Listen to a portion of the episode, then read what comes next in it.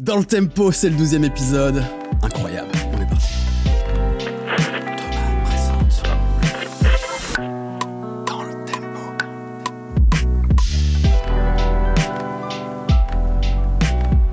On est ravis de vous accueillir dans DLT, le podcast des passionnés de musique. Vous commencez à connaître. Toutes les deux semaines, on reçoit un invité pour aborder les différentes facettes de la musique, la richesse de cet univers incroyable.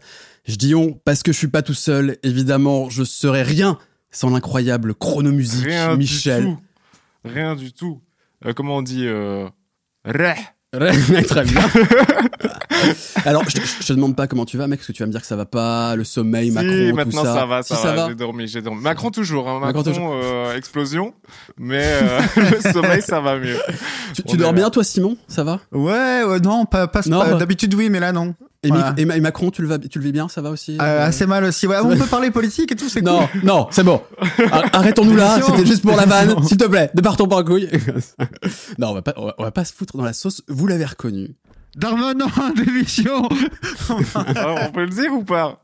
Je pense qu'on peut se permettre de rire, mais que maintenant on va passer à autre Ok, chose. c'est juste au cas où, ne nous mettons pas dans la sauce. Mais vous l'avez reconnu, cet homme extrêmement politisé qui vient de crier au- un slogan au, au micro, c'est Simon Delacroix. Simon Delacroix, Ouais. notre invité, a.k.a. The Toxic Avenger. Ouais, tu peux y aller, ma mère m'appelle toxique. C'est vrai? C'est pas vrai, c'est pas vrai, c'est pas vrai. Peut-être qu'elle t'appelle Toxic avant même que tu t'appelles Toxic Avenger. Peut-être. Mais là, ouais, c'est- pas la même raison. C'est surtout la chanson de Britney Spears alors? Ouais, exactement, ouais. Ouais, Ah ouais. Ouais, c'est une connasse. C'est réel, c'est réel. Simon, euh, on a déjà 11 épisodes de DLT derrière nous, Ouais. mais on n'avait encore jamais parlé de musique électronique. Non. Et euh, c'est sûr. Et on s'est dit En surface, en surface. en surface, mais peu. très- rapidement. à bord- Mais jamais on avait fait un épisode un peu dédié, ou en tout cas avec un artiste de musique électronique. Bah, c'est on s'est cool. dit qu'il il bah, il fallait qu'on rattrape ça. Donc on est, on est ravis que tu sois là. Bah, je suis ravi d'être là. Et euh, en même temps, quand même, le seul truc, c'est qu'on a choisi de parler de musique électronique avec le seul mec euh, qui en fait mais qui en écoute pas. Euh, Oui, enfin, si j'en écoute un peu, mais, mais, mais, mais c'est vrai que c'est pas, c'est pas ce que j'écoute le plus, ouais. T'es- plus, limite, t'écoutes plus de disco, de chansons françaises en fait que de musique électronique. En fait, j'aime tout, j'aime tout. En ce moment, je suis dans la, je suis dans la, je suis dans la, la musique algérienne, tu vois. Ah. Des, Allez. des années 50-60, je trouve ça trop cool. Euh, non, y- y- j'aime tout, en fait. Tout est cool. Dans tous les cas, ce qui est bien, c'est que quoi que t'écoutes, t'es quand même une figure de la musique électronique un peu à part. Et parce que je pense qu'on peut se mettre d'accord sur le fait que t'as une, quand même une capacité à te renouveler, un peu à traverser l'époque, à, multiplier les inspirations. Justement, tu vois, tu viens d'en d'en donner un exemple euh, clair.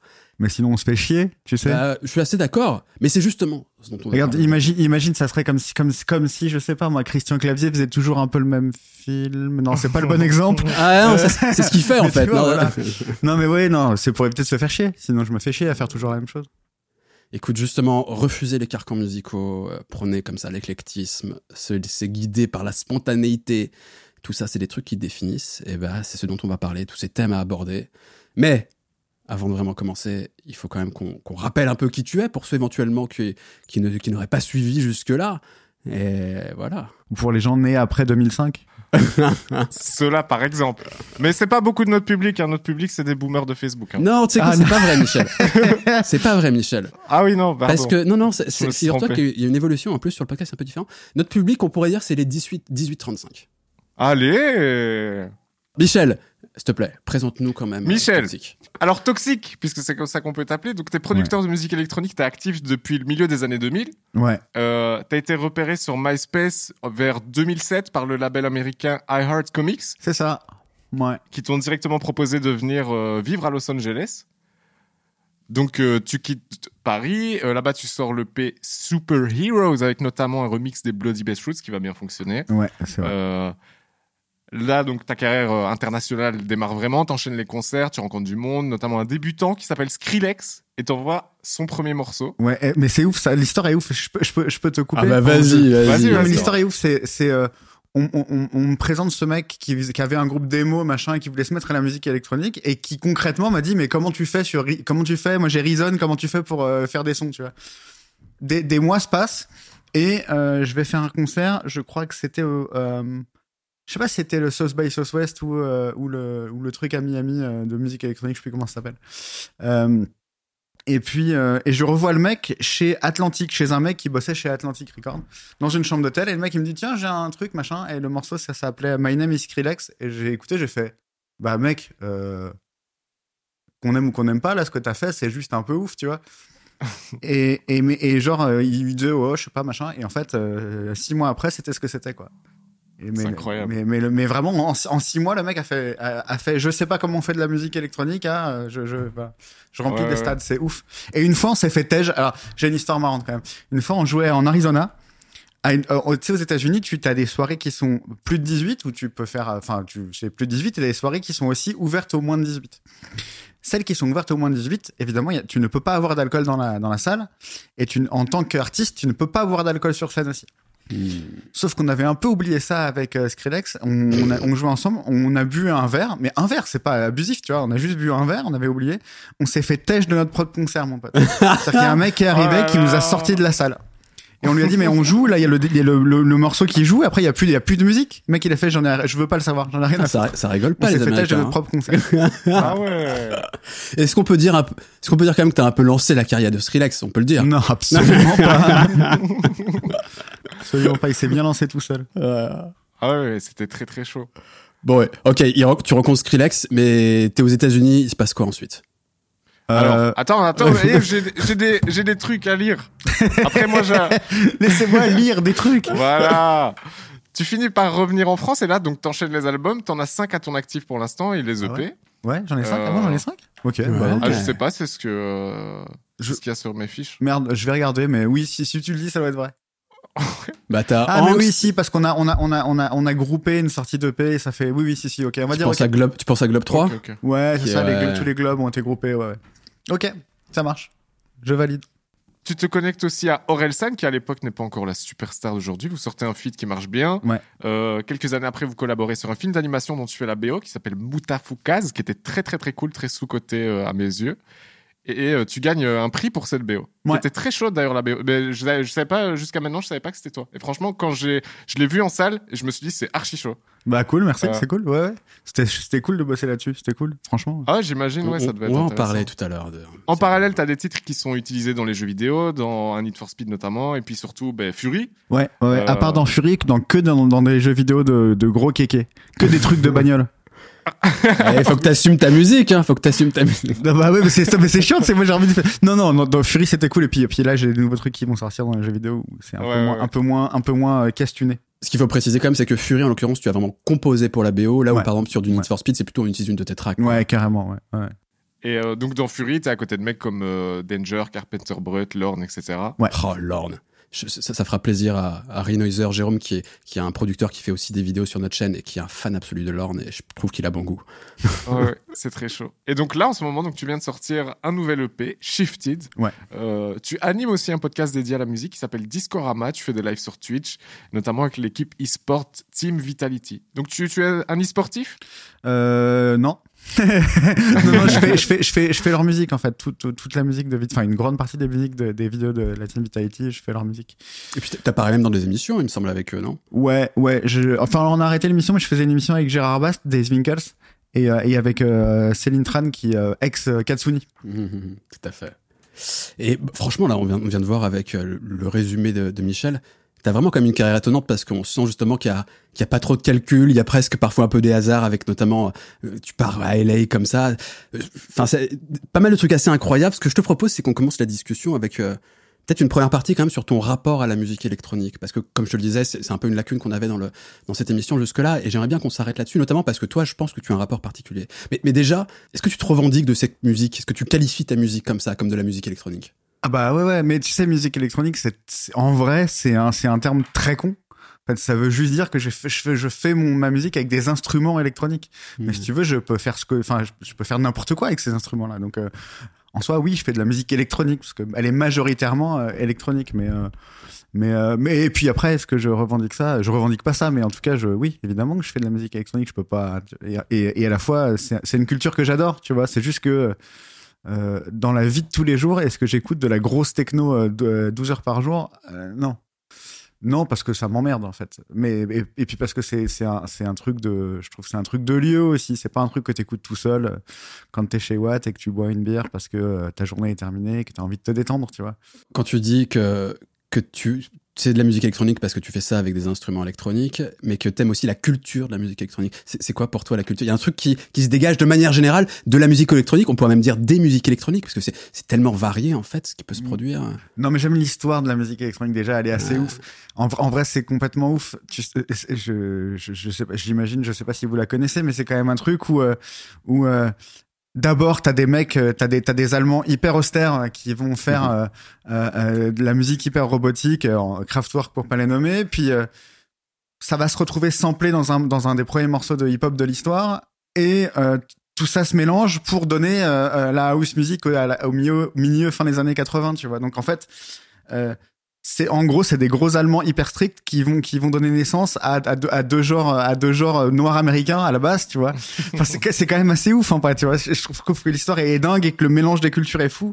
Et puis euh, et puis euh, et puis ouais, ça a donné lieu à tellement de mélanges, tellement de trucs cool que que ouais, bien sûr. Et puis surtout, c'est pas je renie pas du tout la techno et la musique électronique et puis la house et tout ça, c'est des choses que j'aime bien. C'est juste que dans la vie quotidienne, euh, euh, voilà. c'est assez limite quoi. non, mais, mais vous écoutez vous beaucoup de qu'est-ce c'est quoi c'est quoi vos genres de prédilection? Mon chronomusique c'est euh, c'est euh, c'est euh, bien sûr euh, euh, tout ce qui est tango euh, tango musette mais euh, Exact. mais toi Salman c'est quoi ta c'est quoi ta musique de prédilection? J'écoute euh, j'écoute. T'as pas, le droit de dire j'écoute de tout c'est interdit ça c'est quoi de m'interdit Ah oui, oui, oui. Non, mais Ouais, tu, ouais. tu, tu- moi je pense qu'il faut assumer cette position. hein. Après, j'ai clairement des, des styles que j'écoute beaucoup plus euh, que d'autres. Mais, mais objectivement, j'écoute beaucoup de choses très variées. De tout, ça serait prétentieux parce qu'en fait, on n'écoute pas tout, pas tout. Personne n'écoute vraiment tout, tu vois. Mais, mais j'ai quand même un spectre assez large. Euh, mais principalement, honnêtement, j'écoute principalement du, euh, du rap, du lofi et, et de la musique électronique, mine de rien. Mais de la musique électronique assez chill, moins club en fait, effectivement. Bah oui, voilà. Alors tu vois, c'est- là où en fait il y a y a plein de il y a plein de musique électronique. C'est trop large en fait. C'est comme si tu disais de la musique à guitare. Tu vois, c'est complètement con. Enfin, t'as t'as de la folk et t'as du t'as du t'as du black metal. Enfin, tu vois, entre les deux, il y a plein de trucs quoi. Euh, donc Est-ce que vous connaissez la, la Merkel Wave? Ah, et encore un nouveau genre? c'est quoi C'est un truc avec Angela Merkel et, des, et de la synthwave? Exact. Non, non, c'est du, du lo-fi avec euh, des samples euh, d'Angela Merkel. Sérieusement, mais qui a eu l'idée de faire ça c'est légendaire, c'est légendaire. Il y a une playlist euh, lo-fi Merkel Wave Beats to Relax, Get Nothing Done To. Incroyable. Pratiquement 2 millions sur YouTube, c'est légendaire. Non, par, par contre, tu sais, il y a un truc rigolo, c'est que je parlais de musique de club. Je, je peux en- moins écouter ça à la maison. Par contre, j'écoute de la musique qui fait danser à la maison. J'écoute du funk, etc. Donc c'est, marrant. J'ai pas le même le même rapport au truc. C'est pas seulement la question, tu vois, que ça, que ça fait bouger, et que c'est pas qu'une question de mood. C'est aussi euh, effectivement peut-être de, de lier ça à des lieux, j'en sais rien. De... Ah mais du funk, bien sûr, du funk à la maison, c'est obligatoire. C'est ça que t'écoutes à la maison en vrai. C'est ça que tout le monde écoute chez soi en fait. C'est normal. Moi, je pense que c'est l'un des styles musicaux ultimes dans le sens où qui est le plus à même de toucher beaucoup de gens, qui fait bouger les têtes quasiment naturellement. Et c'est c'est pour ça que j'ai une affection particulière pour C'est ça. vrai qu'il y a peu de gens qui te disent non, vraiment, je peux pas quoi. Bah ouais, je suis assez d'accord. Il y a des gens que vous détestez vous? Vraiment un truc où un truc où tu dis non, ça franchement c'est mort. Moi c'est le reggae français. Ah, comme Ah ça, oui, c'est- bah, comme ça, c'est Ouais, dit. ouais. Bon, mais c'est facile à ce compte-là. Bah, c'est facile, mais c'est la vérité. oui, oui, oui. Non, mais moi, moi, moi, je crois que globalement, tout ce qui est variété française, moi, j'ai beaucoup, beaucoup de mal. Ah non, il y a trucs bien aussi. Ah ouais, non. Ouais. Mais ouais, mais moi, c'est- trop. euh, Non mais variété française. Encore une fois, il y a, y a, Ça veut tout rien dire. Entre, entre Ouais. Gainsbourg et Christophe Maé, a- tu vois. Ouais, mais même moi, Gainsbourg, ça m'a jamais touché. euh, tu vois, il y a du. Ouais, bien le peut-être Re- Renault plus. euh, tu vois. Mais euh, même, ouais, je, suis- je suis. euh, je crois que c'est l'esthétique euh, de, de ce truc-là qui me rappelle les horribles longs voyages en voiture avec mes parents. Et voilà, quoi, tu vois. Bah tu vois, c'est exactement la raison pour laquelle j'aime bien ça. Ah, ok. C'est des super souvenirs, mais c'est la daronnerie aussi. Hein, Ouais, ouais. Mais euh, mais ouais ouais, moi c'est pour ça que j'adore, j'aime bien la la, la, la variette. Mais en fait, mais c'est aussi parce que j'ai découvert qu'il y avait autre chose que euh, que les trucs que t'entendais que, que t'entends euh, que t'entendais quand tes parents te, te drivaient euh, effectivement pour aller à Cadaqués en Espagne où t'en Ouais. pouvais plus. Euh, ouais ouais, bien sûr. C'est, j'ai lu dans plusieurs de tes interviews qu'effectivement tu euh, t'es, à la- t'es en recherche d'une certaine nostalgie. Alors tu présentes ça comme une nostalgie heureuse, hein, pas, ouais. pas triste, etc. Mais euh, c'est un thème qui est intéressant, celui de, de- du, du rapport aux, aux musiques anciennes, à la nostalgie, à l'esthétique, parce que en plus on le voit bien dans tellement de styles musicaux depuis des, depuis des décennies presque. Tu sais, on est un peu dans les revivals, dans la nostalgie, etc. C'est un truc de fou. On, on cherche plus vraiment à faire la musique du futur, ou du moins, la, la musique, ça, elle serait plutôt rétro-futuriste, tu vois, que, que réellement futuriste.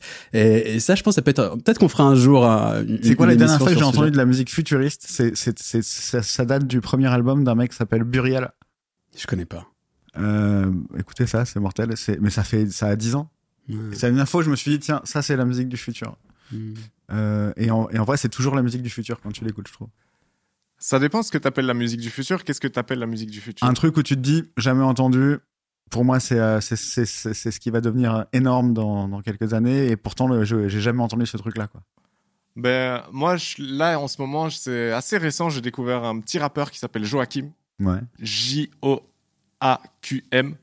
Et euh, genre ces derniers projets, je les trouve vraiment incroyables. En tout cas, peut-être pas le futur de la musique, mais dans le rap, il y a un truc comme ça que je trouve. euh, Enfin, il est vraiment incroyable. Il a une esthétique très particulière et il a, pour moi, il apporte un truc euh, qui est presque aussi révolutionnaire que Booba quand il est arrivé dans le rap français avec ces, ces lignes qui ne se prennent que ligne par ligne et enfin c'est presque un truc pointilliste où euh, tu dois pas chercher un- une logique entre les phrases Mhm. mais à la fin t'as un espèce de tableau et lui il fait un peu pareil mais avec des mots tu vois genre euh, à, un- à un moment enfin genre le, le texte est tellement déstructuré particulièrement sur ces derniers trucs que euh, ouais je sais pas ça, ça te met une atmosphère sans forcément que tu captes un propos clair Ouais. et euh, esthétiquement je trouve ça trop chaud euh. Eh ben, j'ai mis Ça- dans ma playlist. Je vais écouter ça juste après parce que je suis en recherche à mort moi de de de de euh, ouais de rap qui de rap qui change tout. Parce qu'en fait, tu sais, moi, je trouve que entre genre la, la trap, après ils nous ont vendu la drill. En fait, euh, la drill, c'est la drill, c'est c'est de la trap dans les, sur lequel ils ont juste bougé une caisse claire en fait.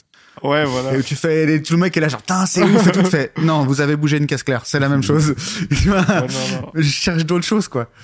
Ouais, non, mais je suis, je suis d'accord. Mais c'est vrai que là, j'ai l'impression, enfin, encore une fois, ça, ça mériterait une émission, mais que la, que la notion de, cette de rupture, euh, elle, elle est plus si présente. C'est-à-dire que. Ça fait longtemps qu'il n'y a pas une rupture. Ça fait longtemps qu'il n'y a pas une vraie Mais c'est rupture. ça, c'est un, un vrai genre de rupture, une- un, un truc qui se rebelle contre contre l'ordre établi musical d'un moment, vraiment, tu sais, qu'il prend complètement à contre-courant et qui et qui embarque les jeunes parce que justement il y a cette excitation du truc qui qui, qui renverse tout, etc. Et Après, c'est peut-être parce que moi, je l'ai vécu quand j'étais euh, gamin, mais euh, l'avènement de la- on appelait ça la dubstep et puis c'est devenu la brostep et justement pour moi c'est l'arrivée de Skrillex euh, dans ce game. Skrillex qui a influencé quand même énormément de gens.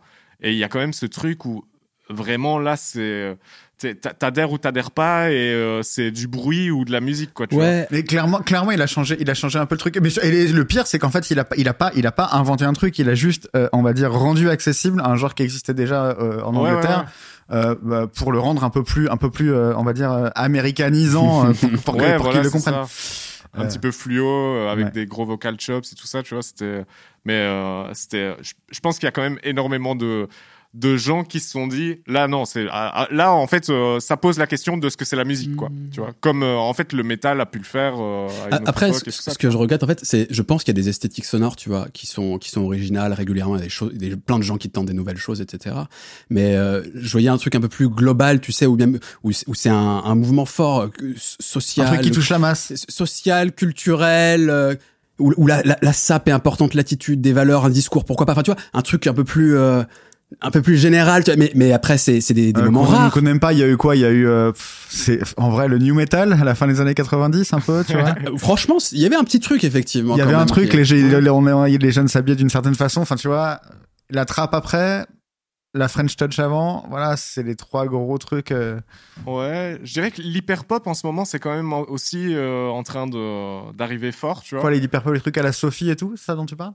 Ouais voilà euh, 100 Gex euh, Ah, Charlie 100 Gex, c'est assez ouf pour le coup. tu vois? Ouais. Et genre, il y a un truc comme ça où, genre, euh, enfin, moi, je me suis abonné à des playlists d'hyper pop et tout ça. Esthétiquement, il y a quand même des trucs qui sont très créatifs et très. euh, Mais c'est un mashup de plein de trucs.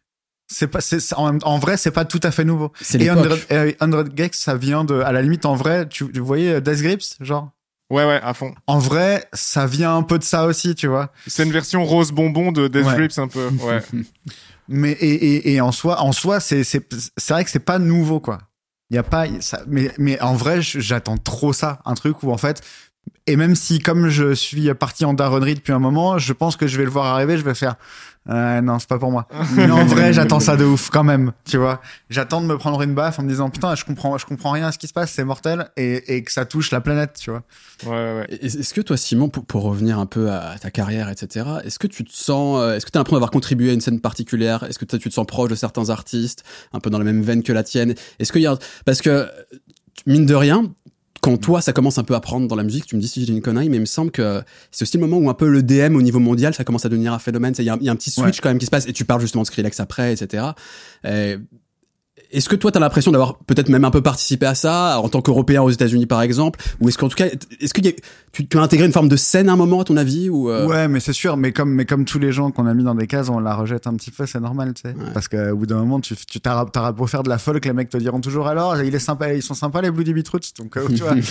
euh, mais, euh, mais je sais pas, j'étais tellement dedans que j'ai pas l'impression d'avoir participé à quoi que ce soit foncièrement, mais oui, je sais que oui, parce que je croise des gens tous les jours qui me disent que j'ai accompagné un peu leur leur scolarité ou les trucs comme ça tu vois. Et puis euh, et puis ouais c'était quand même un truc euh, c'était quand même un truc fort à l'époque il y a justice tout ça. Et puis en vrai il s'est passé un truc de fou c'est que mais comme beaucoup de ces gens là je faisais de la musique dans ma chambre globalement tu vois. Et d'un coup on m'a dit bah tiens tu vas jouer dans ce stade. Tu fais quoi? De, de, stade de quoi? De où? T'es aux États-Unis tu joues dans un stade t'as des gens qui crient ton truc et tout. Tu fais mais c'est pas possible il y a deux mois j'étais dans ma chambre. Et ça nous est un peu tous tombé sur la gueule à un moment donné. Et en plus, c'est très difficile parce que quand tu commences par ça, ensuite, quand tu commences par une espèce d'énorme hype, quand la hype redescend, parce que la hype redescend toujours, il faut réussir à te dire bon, maintenant quoi? Euh, Est-ce que, est-ce que, est-ce que, est-ce que j'essaye d'évoluer, machin? Euh, Et c'est, très difficile de commencer. Euh, par le par le par le par le gros du truc tu vois. Il y a il y a il y a pas et de moins en moins d'ailleurs pour les pour les musiciens c'est soit ça marche d'un coup tout de suite soit ça marchera jamais. Il y a pas de j'ai fait des scènes ça a commencé à prendre un peu j'ai fait des bons sons ça maintenant c'est très immédiat. Et euh, et après faut gérer l'après quoi. Et il faut gérer le faut faut essayer de durer durer aujourd'hui très dur. Après ça dépend ce que t'appelles euh, ce que t'appelles le succès mais il y a il y a plein de d'exemples récents d'artistes qui ont mis un temps à, à, péter. Je pense dans le rap, j'ai trois exemples très concrets de Frisk Orleans, Alpha One et Kaba et Jean Jas dans une autre mesure avec un autre style et tout ça. C'est des types qui ont fait le truc pendant dix ans. Mais ça a explosé d'un coup. Mais euh, ça a explosé parce qu'il y avait une une, euh, une pression, tu sais, genre euh, ce truc de qui monte, qui monte, qui monte. Qui Après, monte, dans, dans, le cas d'Alpha One, il y a eu quand même la, la marche un 995 quand même qui a et, et en l'occurrence un 995 ça a été assez vite. Ça veut pas dire que les mecs ils bossaient pas avant, etc. Hein. Mais tu vois, c'est que quand même il y a eu il y a eu tout d'un coup une marche franchie de ouf, tu vois. Oui, ce que je veux dire, c'est que moi, je trouve ce discours euh, un peu défaitiste, tu vois, de dire, euh, enfin, tu vois, soit ça marchera, soit ça, soit ça marche tout de suite, ça, ça marchera jamais.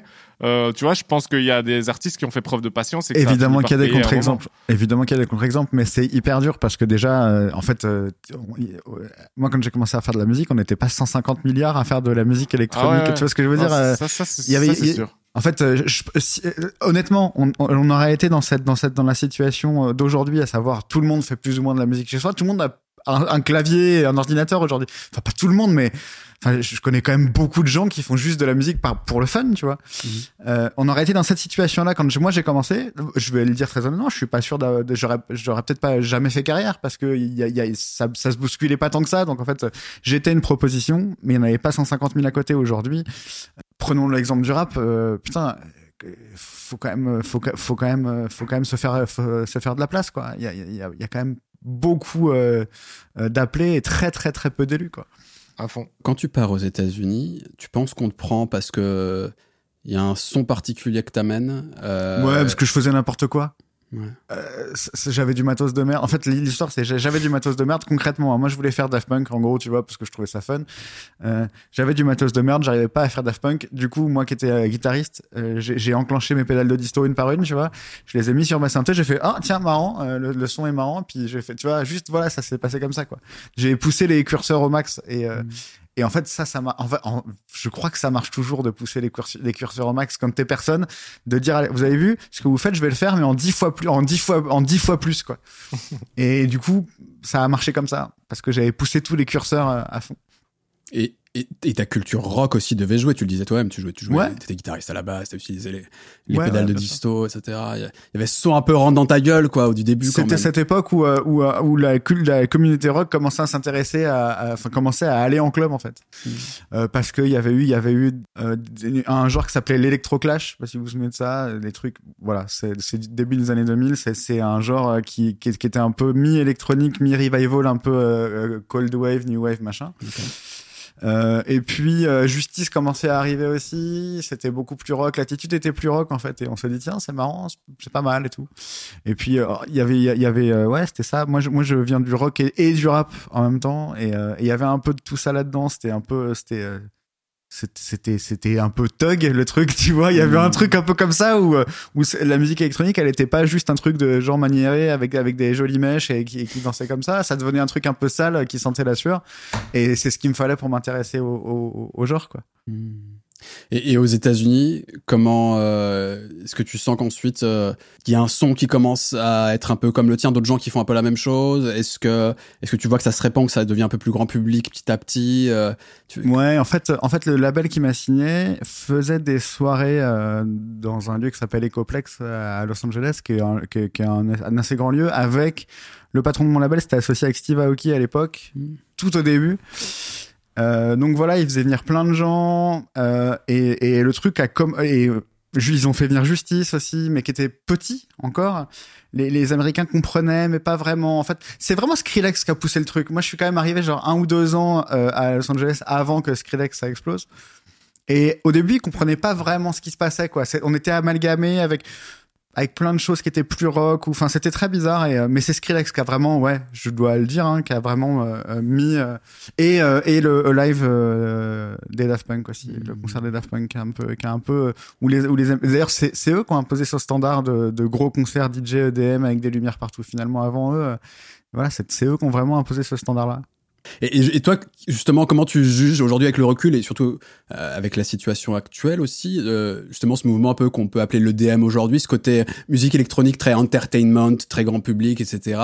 si, si ça amuse les gens, c'est cool. Maintenant, maintenant, euh, les trucs à la Tomorrowland et tout là, ça, me fait un peu de peine parce qu'en fait, nous à la base, on était, c'était, c'était fait avec trois francs six sous. Euh, Il y avait, y avait pas une débauche de ouf.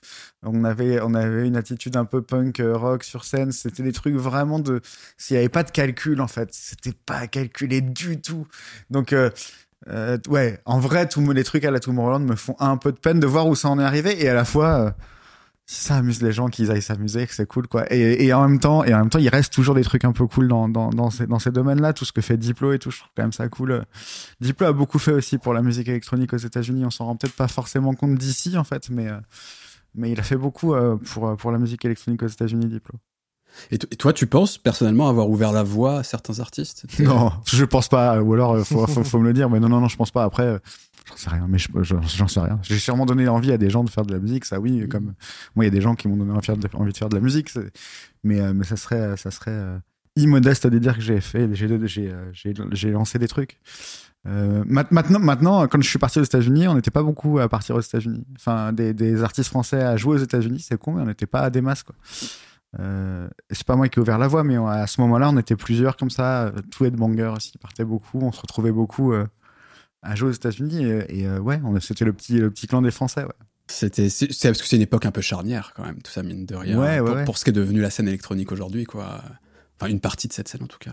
ouais, bien sûr.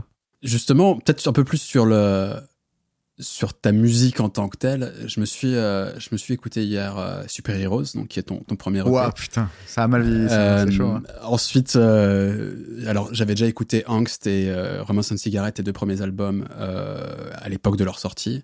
Et j'ai enchaîné hier donc avec Midnight Resistance, qui est ton dernier album, et l'EP là qui vient juste de sortir, puisque tu sors donc un EP en ce moment, Shifted. Ouais. Mine de rien, ça, je dirais pas que ça n'a plus rien à voir parce qu'il y a un fil conducteur, mais euh, on n'est plus dans le même son, on n'est plus dans la même volonté de raconter. On raconte, tu racontes plus la même chose, franchement. Mais c'est ce que je te disais. euh, quand- mon premier morceau, les Super Heroes, etc., c'était vraiment genre, j'avais, j'avais mon clavier de merde qui sonnait pas bien, j'ai mis mes pédales dessus, j'ai fait mon truc et on m'a dit, bah, c'est mortel, tu viens aux États-Unis, tu, puis on va tourner. Je fais, ok, tu vois? Et, et j'ai- il y avait, je- je- enfin, en, en vrai, j'ai appris à faire de la, la musique que j'aimais et la musique que j'ai appris à faire de la musique en même temps que je sortais des disques. Ça m'est vraiment tombé sur le coin de la gueule, tu vois. C'est, c'est, pas, voilà, il y a zéro calcul. Et puis, euh, on m'a dit, euh, voilà, on m'a dit, on sort ton truc, viens. Et puis, euh, entre temps, j'ai appris doucement à faire de la musique. Et aujourd'hui, aujourd'hui, j'ai le sentiment que la musique que je fais aujourd'hui, elle me ressemble plus que, que celle que je faisais il y, a, il, y a, il y a 15 ans parce que je la faisais vraiment sans calculer. Là, là, là, j'ai envie de faire quelque chose, j'y arrive. Je suis pas un musicien hors pair du tout, du tout, moi. Je, voilà, j'ai besoin, j'ai eu besoin de prendre le temps pour apprendre, quoi. Mais après, t'as à apprendre à faire de la musique et à apprendre à être artiste. Et je pense que tous les artistes apprennent à être artistes en, en étant artiste, donc en sortant des disques et en, en faisant de la scène et en, en faisant tout ça. Et d'ailleurs, je pense que à l'heure actuelle, il y a vraiment beaucoup d'autodidactes ou euh, d'internet autodidactes qui euh, qui apprennent euh, la musique au fur et à mesure qu'ils en font. Ils sortent des trucs, ils trouvent ça chaud, et puis deux ans après, ils trouvent ça nul et ils font autre chose. Ouais, bien sûr, bien sûr. Non, mais c'est cool ça. C'est cool. Moi, je trouve ça très bien. Ouais, et surtout, aussi. je trouve ça très bien que la musique devienne accessible à tous. En vrai, c'était. Euh, tu sais, j'ai un souvenir. J'ai commencé à, à trifouiller des synthés. euh, il y a, en fait, il y a quand même assez longtemps. Euh, J'avais un groupe de rock, mais en parallèle, je m'intéressais quand même à la, au synthé. Je trouvais ça cool et tout. Et je me et il n'y avait pas Internet encore vraiment. Je te parle d'une époque où il y a vraiment il y avait pas Internet pour se renseigner. Ça, on parle de, on parle de avant il y a 20 ans. Euh, et je me souviens d'avoir appelé Stars Music, de Thomann, enfin un magasin, de- un magasin de musique, pour leur dire que moi j'étais guitariste et que je trouvais les synthés cool, mais je voulais la même chose avec une guitare. Quoi. Je voulais une guitare MIDI. À l'époque, ça existait pas du tout. Le mec m'a rigolé à la gueule. Tu sais, en fait, on avait, on savait pas du tout. euh, Comment faire ça quoi Donc j'ai acheté du matos, c'est un peu sans savoir. Je me rappelle avoir acheté une MPC, je crois que c'était une 2000 XL, les grosses MPC blanches, euh, avec lesquelles je- en fait euh, je, faisais plein de trucs et tout, mais euh, et puis et puis enfin j'ai eu plein de matos comme ça où je savais même pas m'en servir. Enfin tu sais, vraiment t'apprenais sur le tas quoi. Aujourd'hui c'est cool parce qu'en fait tu veux commencer à faire de la musique, t'as 15 000 vidéos qui t'apprennent à te servir d'un logiciel, qui t'apprennent même les bases de la théorie musicale. Mais moi j'aurais eu ces vidéos YouTube il y a 20 ans, mais j'aurais été rincé, tu vois. Ah oui, mais je pense que c'est ça aussi qui fait qu'on n'a plus vraiment de grosses ruptures et que tout commence à plus se synthétiser. C'est parce qu'on a tellement de sources sur. euh, bah, tu te demandes comment on fait un style, pouf, tu tapes euh, tuto euh, électro, euh, je sais pas quoi, et puis euh, on te donne euh, des codes qui sont un peu des clichés. D'ailleurs, je participe à ce truc-là. Moi, j'ai une chaîne YouTube qui parle de ça, tu vois. Mais donc, du coup, t'as as ce truc où ben, t'es moins confronté à un mur comme, comme tu peux l'être quand t'as pas du tout de source et tout ça. Et du coup, ben, t'as moins de murs à défoncer, simplement, je pense. Spotify aussi, ça aide beaucoup à la, à- au, au, mélange des genres. Tu sais, enfin, Ouais. euh, encore une fois, quand j'étais ado, moi, y a, y a- y a- on- en fait, t'écoutais du rap, t'écoutais ou t'écoutais du rock, ou t'écoutais de la techno. En fait, il y avait pas de mélange, quoi. Ouais, Euh, ouais. Nous, avec mes potes, on écoutait un peu de tout et on était des oufs. Tu vois, on regardait genre, vous êtes de quoi, de quoi. Et en fait, aujourd'hui, enfin. euh, en vrai, sur tu t'allumes Spotify, tu vas tomber sur un morceau de rap que tu vas kiffer. Tu sais même pas qui c'est. En fait, maintenant, c'est ça qui est ouf aussi, c'est que t'écoutes Ouais, des trucs, ouais. tu sais même plus qui sont les gens. Puis tu vas écouter un autre morceau d'un autre genre et ça va te faire kiffer aussi. Et, euh, c'est aussi vachement facile d'accéder à tout. Euh, À pareil, euh, moi j'aurais eu Spotify il y a 20 ans, j'aurais été rincé, j'avais tout.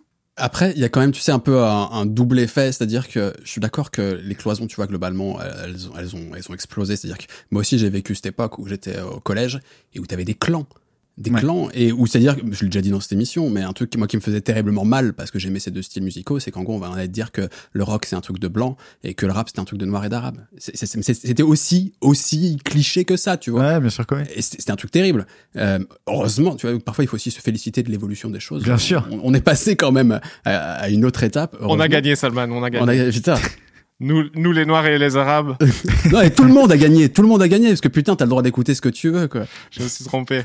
Non, mais et, et par contre, là où je, je voulais juste mettre un tout petit bémol, c'est oui, Spotify, ça t'ouvre le champ des possibles, etc. C'est une évidence. Mais on se retrouve dans une autre problématique que celle euh, d'auparavant, qui, qui est euh, la curation, l'éditorialisation, être accompagné pour la découverte, etc. Parce que si tu te reposes que sur l'algorithme, putain, tu vas pas très très loin en réalité. Oui, mais de la même manière que tu, si tu te limitais à ce qu'il y avait en tête de gondole chez un disquaire, euh, t'allais pas beaucoup plus loin non? Quoi. Je, je suis d'accord, mais en même temps, tu avais ce, tu avais ce rapport euh, éventuellement humain, tu vois, du mec qui pouvait te filer les trucs. Moi, je me rappelle euh, dans la cour de, de l'école, ça, se fait- ça se fait certainement encore, tu vois, mais on s'échangeait des choses, etc.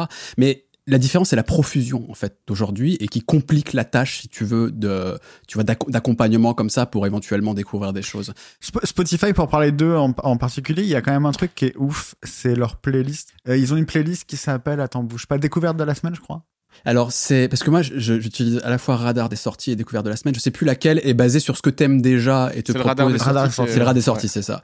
Et euh, et et t'es sûr qu'il n'y a pas d'étérialisation euh, humaine derrière le. Dans découverte de la semaine, ouais. vu ce qu'ils me proposent cette semaine, par exemple, je te jure que non. Non. Non, non, mais celle-là, celle-là, pour le coup, je, la- je trouve ça assez ouf l'algo. Je le trouve, je le trouve vraiment assez incroyable. Euh, mais oui, t'as raison, t'as raison. Si tu, si tu- juste tu mets Spotify en lecture aléatoire et une fois que t'as fini ta playlist, évidemment que euh, que euh, si t'es si si, si t'écoutes euh, PNL, on va te proposer Jaja et Dinaz après. Tu vois, c'est normal. J'ai vu plusieurs trucs là, ces derniers temps comme ça euh, sur le fait qu'il faut apprendre à nourrir son algorithme et qu'en fait Eh euh, et que, que d'abord ça demande un effort, c'est-à-dire que sciemment tu donnes à bouffer à ton algorithme des choses pour qu'ensuite ça te ressemble et, que ça t'ouvre aussi, tu vois, euh, à, à des, possibilités. Rappelons qu'il y a une fonction j'aime j'aime pas sur euh, Spotify. Et Ouais. si t'aimes pas, tu peux virer. Si t'aimes, tu peux lui dire que tu aimes. Et euh, c'est intéressant ça. Ça amène à des trucs cool. Moi, en ce moment, on me propose que du funk, euh, euh, euh, on va dire euh, ou égyptien. Parce Tu as que ça écouté me- Habibi Funk et, euh, et Mais bien sûr ça- que oui. Et je découvre un monde que je connaissais un peu parce que je m'y intéressais un peu, mais euh, mais je connais, je découvre des trucs que je connaissais pas qui sont ouf. Et au, qui, enfin, et d'ailleurs, tu regardes bien. euh, si tu mates une émission comme quotidien, c'est con, hein. Mhm. Écoute tous leurs choix sonores pour les jingles machin. C'est que des trucs comme ça, que des trucs que, j'ai- que, des- que des- de Digger incroyables, que des euh, que des trucs de Habibi Funk et des machins ou du French Boogie, tu vois, enfin un, un genre qui est qui qui qui qui, revient d'outre-tombe, c'est quand même c'est quand même de, de- du, du proto-rap français de- du début des années 80, bah t'en as plein dans une émission comme quotidien alors que et c'est Spotify qui fait ça, c'est Spotify qui a fait ressortir ces trucs là. Hmm. Donc euh, donc non, cool Spotify, envoyer de l'argent. Dis-moi, euh, on parlait de tes multiples influences, etc., de ton rapport à la musique électronique. Est-ce que tu penses justement parce qu'il est parce qu'il est protéiforme, etc., que plus peut-être encore que d'autres genres, qu'il est que la musique électronique c'est un truc à même de récupérer, de faire de l'éponge, de pas fourre-tout, parce que ce serait un peu péjoratif de dire fourre-tout, mais accueillant, tu vois, un truc comme ça de. Ouais ouais ouais. Et puis tu sais, c'est con mais euh, il y a un truc qui euh, rejoint euh, la musique électronique, le, le rap et, et, et, et- et quelques genres comme ça, c'est qu'on est aussi un peu tributaire de la technologie. Mhm. Euh, en fait, la musique, elle évolue avec la technologie. C'est con, mais la trappe, elle aurait pas pu exister il y a 20 ou 30 ans parce que bah, les écoutes n'étaient pas faites pour, pour avoir euh, autant de subs. Tout bêtement, quoi. Enfin, on n'aurait jamais entendu ces trucs-là, quoi. Mhm. Et, euh, et en fait, euh, c'est vraiment des genres qui, qui, qui, qui bougent avec la technologie et c'est hyper intéressant parce que bah, vraiment, tous ces genres n'auraient pas pu avoir lieu il y a longtemps, quoi. C'est marrant parce que dans l'histoire de la musique de manière générale, de toute façon, les outils qu'on utilise et donc la technologie euh, a toujours été essentielle. Peut-être que la différence, c'est que là, il y a eu une accélération et surtout, on est devenu une société ultra technologique. Donc effectivement, ouais, ça puis- se répercute et- sur la musique. Et puis, quoi. et puis ça bouge tout- toutes les semaines, il y a des nouveaux trucs qui sortent quand tu fais de la musique électronique ou quand tu fais de la musique avec des outils électroniques. Toutes les semaines, il y a des trucs qui sortent, des logiciels de ouf, des trucs, euh, des trucs, des Max for Life pour quand tu utilises Ableton, des trucs incroyables que, enfin, tu vois, je, je- par, par exemple, moi, je- j'utilise beaucoup la synthèse granulaire qui te, qui en gros, qui va, qui va euh, euh, euh, pr- prendre dans ton sample un tout petit bout de sample pour créer, pour créer un, son, une, forme d'onde c'est tout con, mais je fais des basses avec des mots que je dis dans mon micro, tu vois. Enfin, c'est- aussi bête que ça, mais j'a- j'adore ce genre d'outils. Et, et, alors, c'est pas c'est pas un truc qu'il a de dire la synthèse granulaire, mais c'est des trucs qui sont maintenant hyper accessibles. Et, ouais, ouais, non, le fait que le fait que ça bouge avec la technologie, le fait que la technologie elle bouge beaucoup, c'est sûr que ça change tout tout le temps, quoi. Hmm. Et, euh, et c'est non, c'est hyper cool. Moi, je, à, à la et à la fois, à la fois, j'ai un discours de d'aronade pour beaucoup de trucs. À la fois euh, sur la technologie, c'est ouf. Ce que, ce que voilà. Et puis, euh, ce que, ce que la, la complexité des choses que tu peux faire avec. Regarde, il y a un Mac M1 qui est sorti il y a pas longtemps, mais tu peux, tu peux, tu peux, tu peux avec ça, ça coûte pas grand chose foncièrement par rapport à ce que coûte un Mac d'habitude, mais avec ça, juste avec ça, tu peux faire. Laisse tomber, tu peux, tu peux avoir 18 Rhodes euh, sur. Enfin, c'est ouf, c'est incroyable. Euh, quand j'ai quand j'ai commencé à faire de la musique, euh, quand, quand, quand je voulais mettre un effet, il fallait que, il fallait que je le, le précalcule et que je le bounce sur ma piste, tu vois. Euh, voilà, c'est c'est c'est génial quoi. Et comment tu fais pour justement euh, rester à l'affût, tu vois, de cet aspect ultra technologique des nouveaux outils, etc. Et en même temps mêler à ça toutes tes inspirations. Parle-nous un peu de tes grandes inspirations. Tu vois, qu'est-ce que t'écoutes quand t'es à la maison, etc. euh, Et, et comment après tu, tu bouffes ça, tu le digères et t'arrives à le refoutre avec les outils technologiques dont tu parles, etc. Est-ce que ça se passe réellement comme ça ou Ce que, ce que j'écoute, ce que j'écoute transparaît pas dans ma musique du tout. c'est vrai Euh, Enfin, si, les, les- les prochains trucs, si, parce que je me suis dit, maintenant, ça suffit de faire de la musique où, en fait, euh, enfin, d'écouter la musique et, et que tu, que pas, enfin, de pas faire la musique que t'écoutes, quoi. Euh, donc là, là, là, là, je me suis, je me suis donné comme objectif de bosser avec des gens que j'écoute euh, pour mes prochains EP. Tu vois, par exemple, je suis fasciné par un groupe euh, euh, algérien, mais qui habite en France maintenant, qui s'appelle Rainarai, qui enfin, qui s'appelle toujours et qui s'appelle Rainarai, qui est, qui est, un- qui est, qui est, euh, qui est euh, un groupe de rail euh, des années 80 où, le- où le, le, le guitariste s'appelle Lotfi et considéré comme le Santana algérien.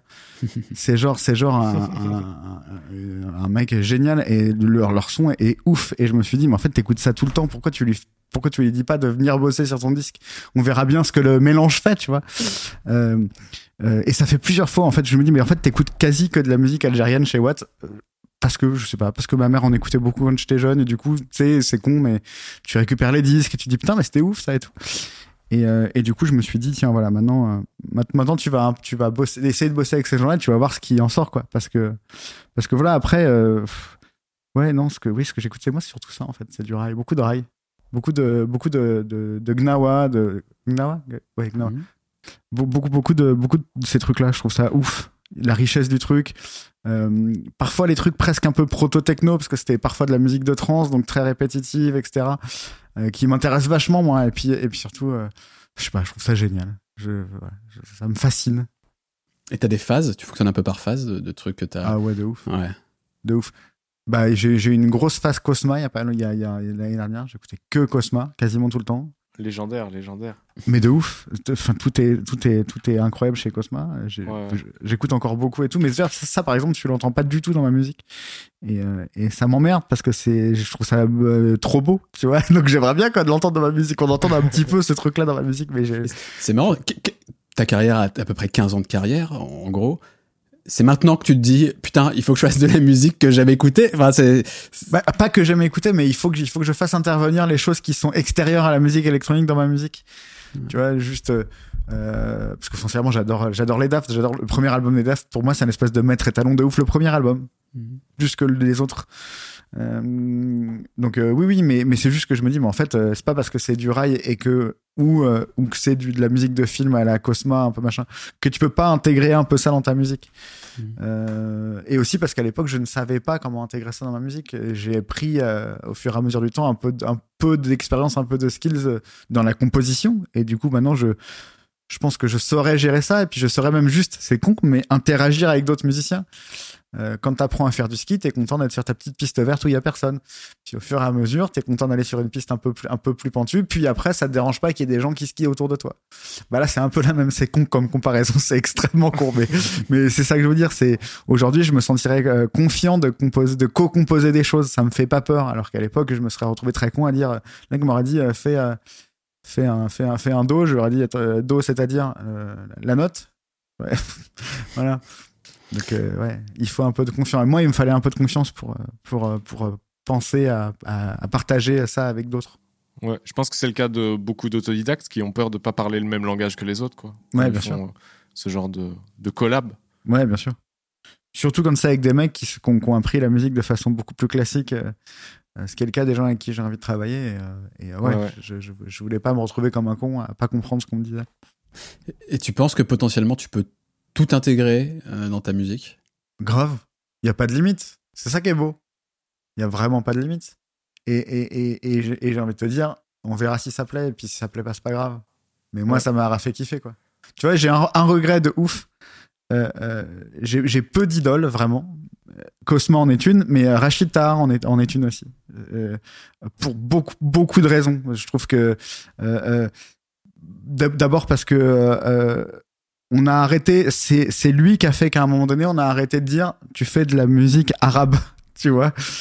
Euh, on, on- il faisait juste de la musique en fait. Il a, il a, il a, il- on, on a, on a complètement dissocié parce qu'en fait, il y a un moment en France, on, dès que c'est- dès, dès- dès- dès que c'était un Algérien qui faisait de la musique, on disait, bah, toi, tu fais du rail, et lui, et lui disait, bah, moi, non, en fait, je fais du rock. Qu'est-ce que tu me prends la tête?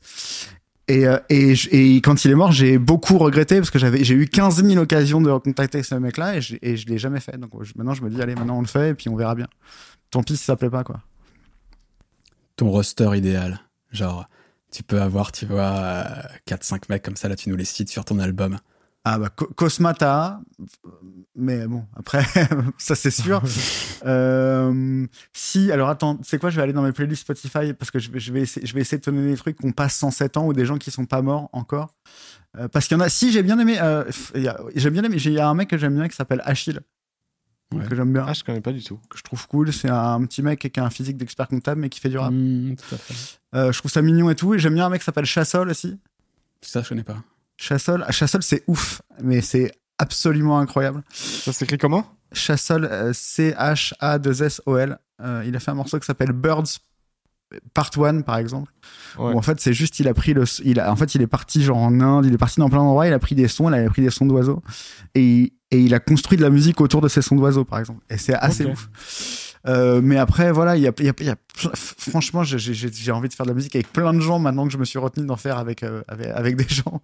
Euh, plein de gens, je, je, et, et, et malheureusement, c'est souvent des gens que je redécouvre un peu tard. J'ai redécouvert Fab tard, Ah. tardivement. Ouais, ouais. C'est con, hein, tu vois, mais euh, mais euh, je me- et aujourd'hui, est-ce que ça aurait du sens et tout? Mais voilà, par exemple, un mec comme Fab, j'ai découvert ça trop tard, quoi. Après, c'est- la, la beauté de la musique, c'est qu'en fait, c'est un puissant fond et que sans cesse tu redécouvres ou tu découvres complètement de nouveaux Ouais. trucs, ça t'excite à nouveau. C'est ce qui fait que c'est riche et que c'est passionnant, quoi. Heureusement qu'il y a ça aussi.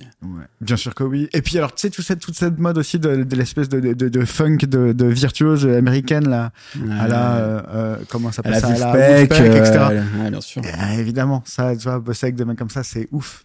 Il y a, il y a des mecs que j'ai adoré. Comment ils s'appellent? Ice Peak? Ice Peak. Eux, c'est des, c'est assez ouf.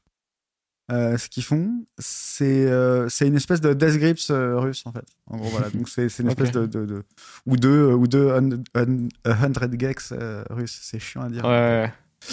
Je les aime beaucoup, puis je suis d'origine russe, donc si, Ok. je- quand je peux faire un petit clin d'œil à, à la Russie, je le fais. Mais j'aime bien quand tu vois, quand les potards sont poussés un peu à fond, c'est toujours un peu cool. Ouais, ouais, à fond. J'aime bien. Voilà. Et puis après, en vrai, tu, veux que je te dise en ce moment, en ce moment, en dehors de la musique euh, algérienne, j'écoute vachement de French bossa nova, de la vieille bossa nova française des années 60.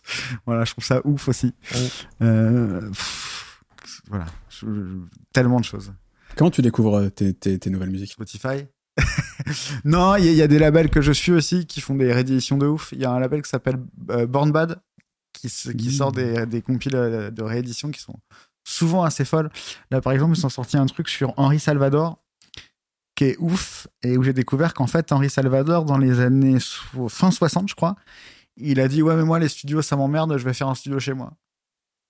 Fin des années 60. Et du coup, il s'est mis à utiliser des euh, boîtes à rythme, euh, plein de trucs et tout. Et ce qui fait, ce ce que j'ai entendu est juste incroyablement moderne, quoi. Euh, voilà, voilà. Dès que je, me rends compte qu'il y a un, un pan de la musique que je connaissais pas, alors que euh, je m'intéresse beaucoup, ça me, ça me plaît. Et Born Bad sort des trucs de ouf comme ça. ouais. Moi, je suis euh, Division Recordings, donc le, le label de Noisia. Ouais. Où euh, ils sortent vraiment. De... Enfin, moi, c'est, c'est- je crois que c'est la partie de la musique électronique que je préfère. Euh, là, le dernier que je m'étais pris, c'était Former, qui fait un EP qui s'appelle Edge Mecha, euh, qui a déjà trois ans, je pense, un truc comme ça, mais les les les sonorités, je les trouvais incroyables. T'as vraiment des trucs qui sont à mi-chemin entre je sais pas, de la voix et du robotique, quoi, mais je sais pas comment dire, il y avait des textures très particulières sur les manières de, enfin, sur les, sur les voix, il y avait des textures vraiment euh, hyper cheloues, j'ai trop aimé ce truc-là, ils avaient fait un feed, justement, avec Noisy Former qui s'appelait euh, Pleasure Model. Ouais, je vois Former là, ouais. Je vais mettre ça de côté. Non, franchement, euh, incroyable. Et euh, globalement, moi, je trouve ce qui sort de chez Division, c'est vraiment. Après, il y a clairement beaucoup plus de, de sound design que de musicalité, tu vois. mais euh, mais je crois que c'est c'est c'est ce que je préfère. Ah, mais oui, il y a des trucs comme ça chez un mec qui s'appelle Alon Moore. Ça vous dit quelque chose? Ah, ça me dit un truc. A-L-O-N-M-O-R. Euh, pareil, c'est genre, euh, c'est, c'est, c'est, il y a des, il y a des morceaux, tu dis, ouais, là, c'est, on est, est-ce qu'on est dans de la musique vraiment? Est-ce qu'on est dans du sound design? Tu sais, c'est ce genre de mecs qui font des morceaux à, genre, 45, 45 BPM où t'as genre une grosse caisse, une caisse là, et entre, et entre les deux, t'as genre des bruits de papier mâché, des trucs comme Ouais, ça, ouais, tu sais, ouais, tu fais, ouais, ok. Euh, mais c'est, c'est intéressant, ouais, écoutez, je trouve à ça fond, hyper À intéressant. fond. Et en, en, en plus accessible, moi, il y a Sunlux que je trouve incroyable. Ouais, ouais, ouais. Euh, leur euh, Brighter Wound- Wounds, Brighter Wounds. Il y a une track dedans qui s'appelle Dream State qui est incroyable avec. euh, il y a un truc avec le une gestion du sidechain et des t'as t'as des des samples de d'instruments avant, tu vois, qui font comme ça, tu vois et qui suivent le mouvement de la voix, tu vois. Et donc c'est au lieu d'être, enfin tu sais, c'est un sidechain inversé quoi. un- C'est quoi le morceau, tu Un expander, Dream State, il s'appelle. Euh, Ouais, j'ai. Et euh, je le trouve vraiment incroyable euh, ce ce truc-là. Il y a des idées de sound design que je trouve très cool et euh, ils aiment bien. euh, J'avais un pote à moi qui avait pas mal parlé avec euh, euh, le, je crois que c'était le drummer qui est qui produit pas mal des trucs et et qui il parlait notamment des VST qu'ils utilisaient et il disait qu'il aimait bien utiliser des trucs de type euh, clavecin, euh, tu vois, les trucs de chez Sony Couture, tu vois, des, des, des VST un peu de niche comme ça, et, euh, et d'essayer de les, de les synthétiser, d'en faire des instruments synthétiques à partir de, bah, de ouais, d'instruments euh, genre des cornemuses, des trucs comme ça, tu vois, et euh, ça leur donne une texture très particulière, je trouve, j'aime beaucoup. Et puis en plus, ben, t'as de la voix, euh, le type il a une voix euh, très facilement reconnaissable, donc ça peut aussi toucher un, un public assez large. Et- et Je sais pas toi, mais moi j'ai ce truc-là. Enfin, je sais pas vous, mais moi j'ai vraiment ce truc-là. Parfois, c'est j'ai des, j'ai des, énormes jalousies. Tu sais, des fois j'écoute des trucs, je me dis, eh, putain, mais oui, mais évidemment, c'était évident. et pourquoi je l'ai pas fait?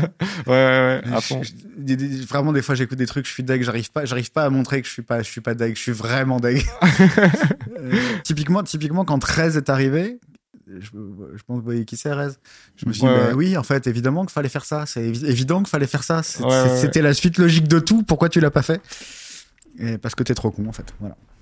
Ouais, il y en a, ils ont des, des petits éclairs de génie et c'est, ça qui est incroyable, c'est quand ça paraît évident une fois que c'est fait, quoi. Ouais. Et que c'est eux qui l'ont fait. Et puis, une façon, je pense que c'est un peu ta réflexion, une façon justement d'arriver toi à faire ton truc, à te dire, allez, moi je vais le faire d'autres l'auront pas fait, c'est justement en piochant dans tes influences, etc., en faisant, euh, en faisant appel au, au guitariste de l'autre fille dont tu nous parlais, etc., et Ouais. peut-être que ça va donner un truc inédit, parce que peut-être qu'on l'a, on lui a jamais proposé de faire ça, à l'autre fille, tu vois, je sais pas. euh. Alors non, ça c'est su- ça c'est sûr que non. le- Mais mais et c'est ça qui est ouf en plus, c'est que alors, particulièrement chez les légendes euh, euh, de la musique algérienne, il y a, y a vraiment chez les légendes quoi, il y a beaucoup de gens qui euh, ne sont plus. Et, en plus, j'ai fait un, podcast là-dessus sur la sur la musique, sur, les ponts entre musique française et musique algérienne. il y a quelques jours et en fait j'ai découvert en préparant le truc je m'étais pas trop intéressé à l'histoire de tout ça que la plupart de ces mecs là en fait sont devenus plus personne quoi c'est à dire que c'est des mecs qui sont morts ou qui sont pas morts mais la plupart sont morts euh, qui sont morts dans, dans, dans la pauvreté et puis surtout en la plupart en gérant de bar parce que j'ai appris que c'est comme ça qui surtout qui qui qui faisaient leur euh, leur, leur concert c'est c'est ils faisaient des concerts dans leur bar tu vois mais certains mecs qui sont vraiment des légendes tu vois.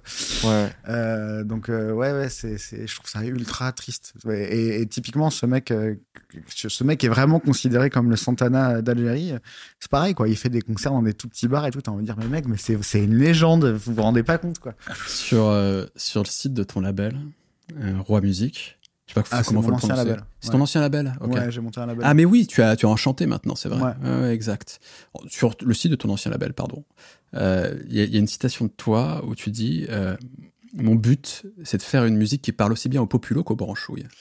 Ouais, alors je l'ai l'ai pas dit comme ça, mais parce que comme ça c'est dit de façon moche, mais ouais ouais grave de ouf. En fait bah en fait c'est- ce qu'on disait tout à l'heure. En fait c'est là où euh, évidemment que mon but c'est de faire ça, mais c'est le but de tout le monde. C'est-à-dire que tu tu tu fais un truc où en fait tout le monde comprend. Où en fait euh, les mecs qui écoutent de la musique ultra pointue vont vont vont, vont pas te cracher à la gueule et où ma grand-mère euh, qui qui qui s'est arrêtée il y a bien longtemps d'écouter de la musique qui sortait neuve dit moi je comprends ce que tu as voulu faire quoi.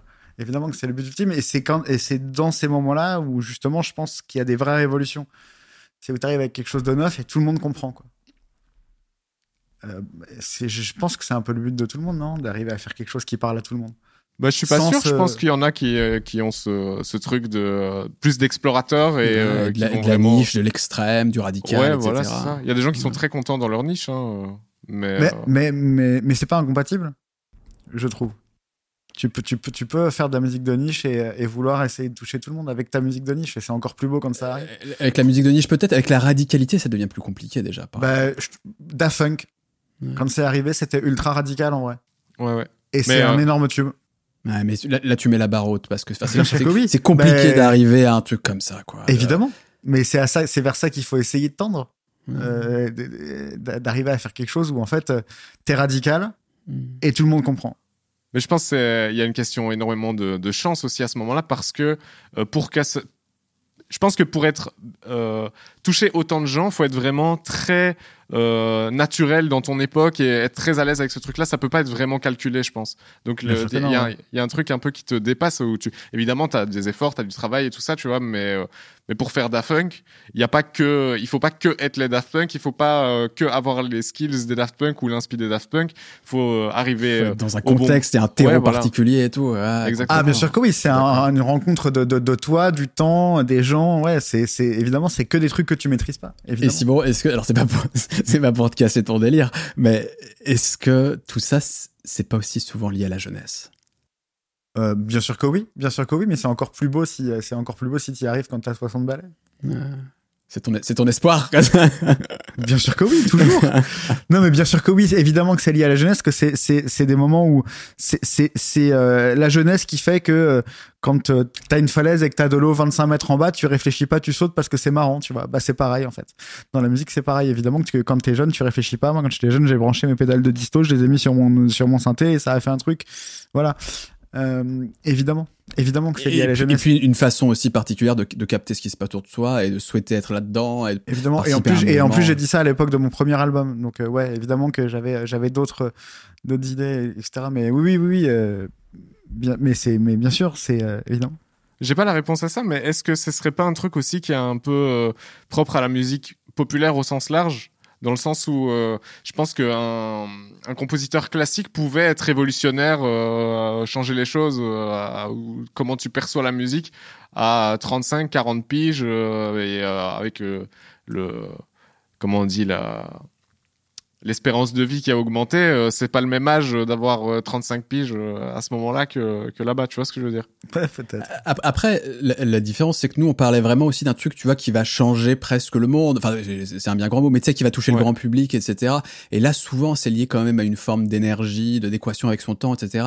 Par contre, fondamentalement, en tant que musicien, euh, être dans une maîtrise euh, de plus en plus accrue, tu vois, de son art, euh, ouvrir son horizon et arriver à faire quelque chose de tellement plus fort avec le temps, avec l'âge, ça, j'en suis persuadé, évidemment, c'est clair. Ouais, mais c'est comme, mais c'est, c'est, c'est, c'est comme pour la vie, quoi. Vieillir a des avantages et des inconvénients, évidemment. T'es, t'es moins dans l'immédiateté, mais t'es plus dans la maîtrise de ce que tu fais, ouais.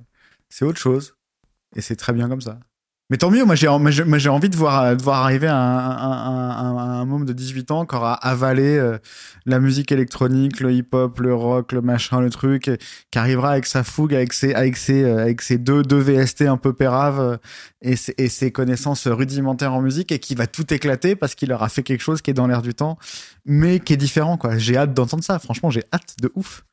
Mais un des derniers qui avait bien percé quand même, c'était Stromae. Et genre, euh, ouais, qui j'y pensais aussi, ouais, ouais, vois, carrément.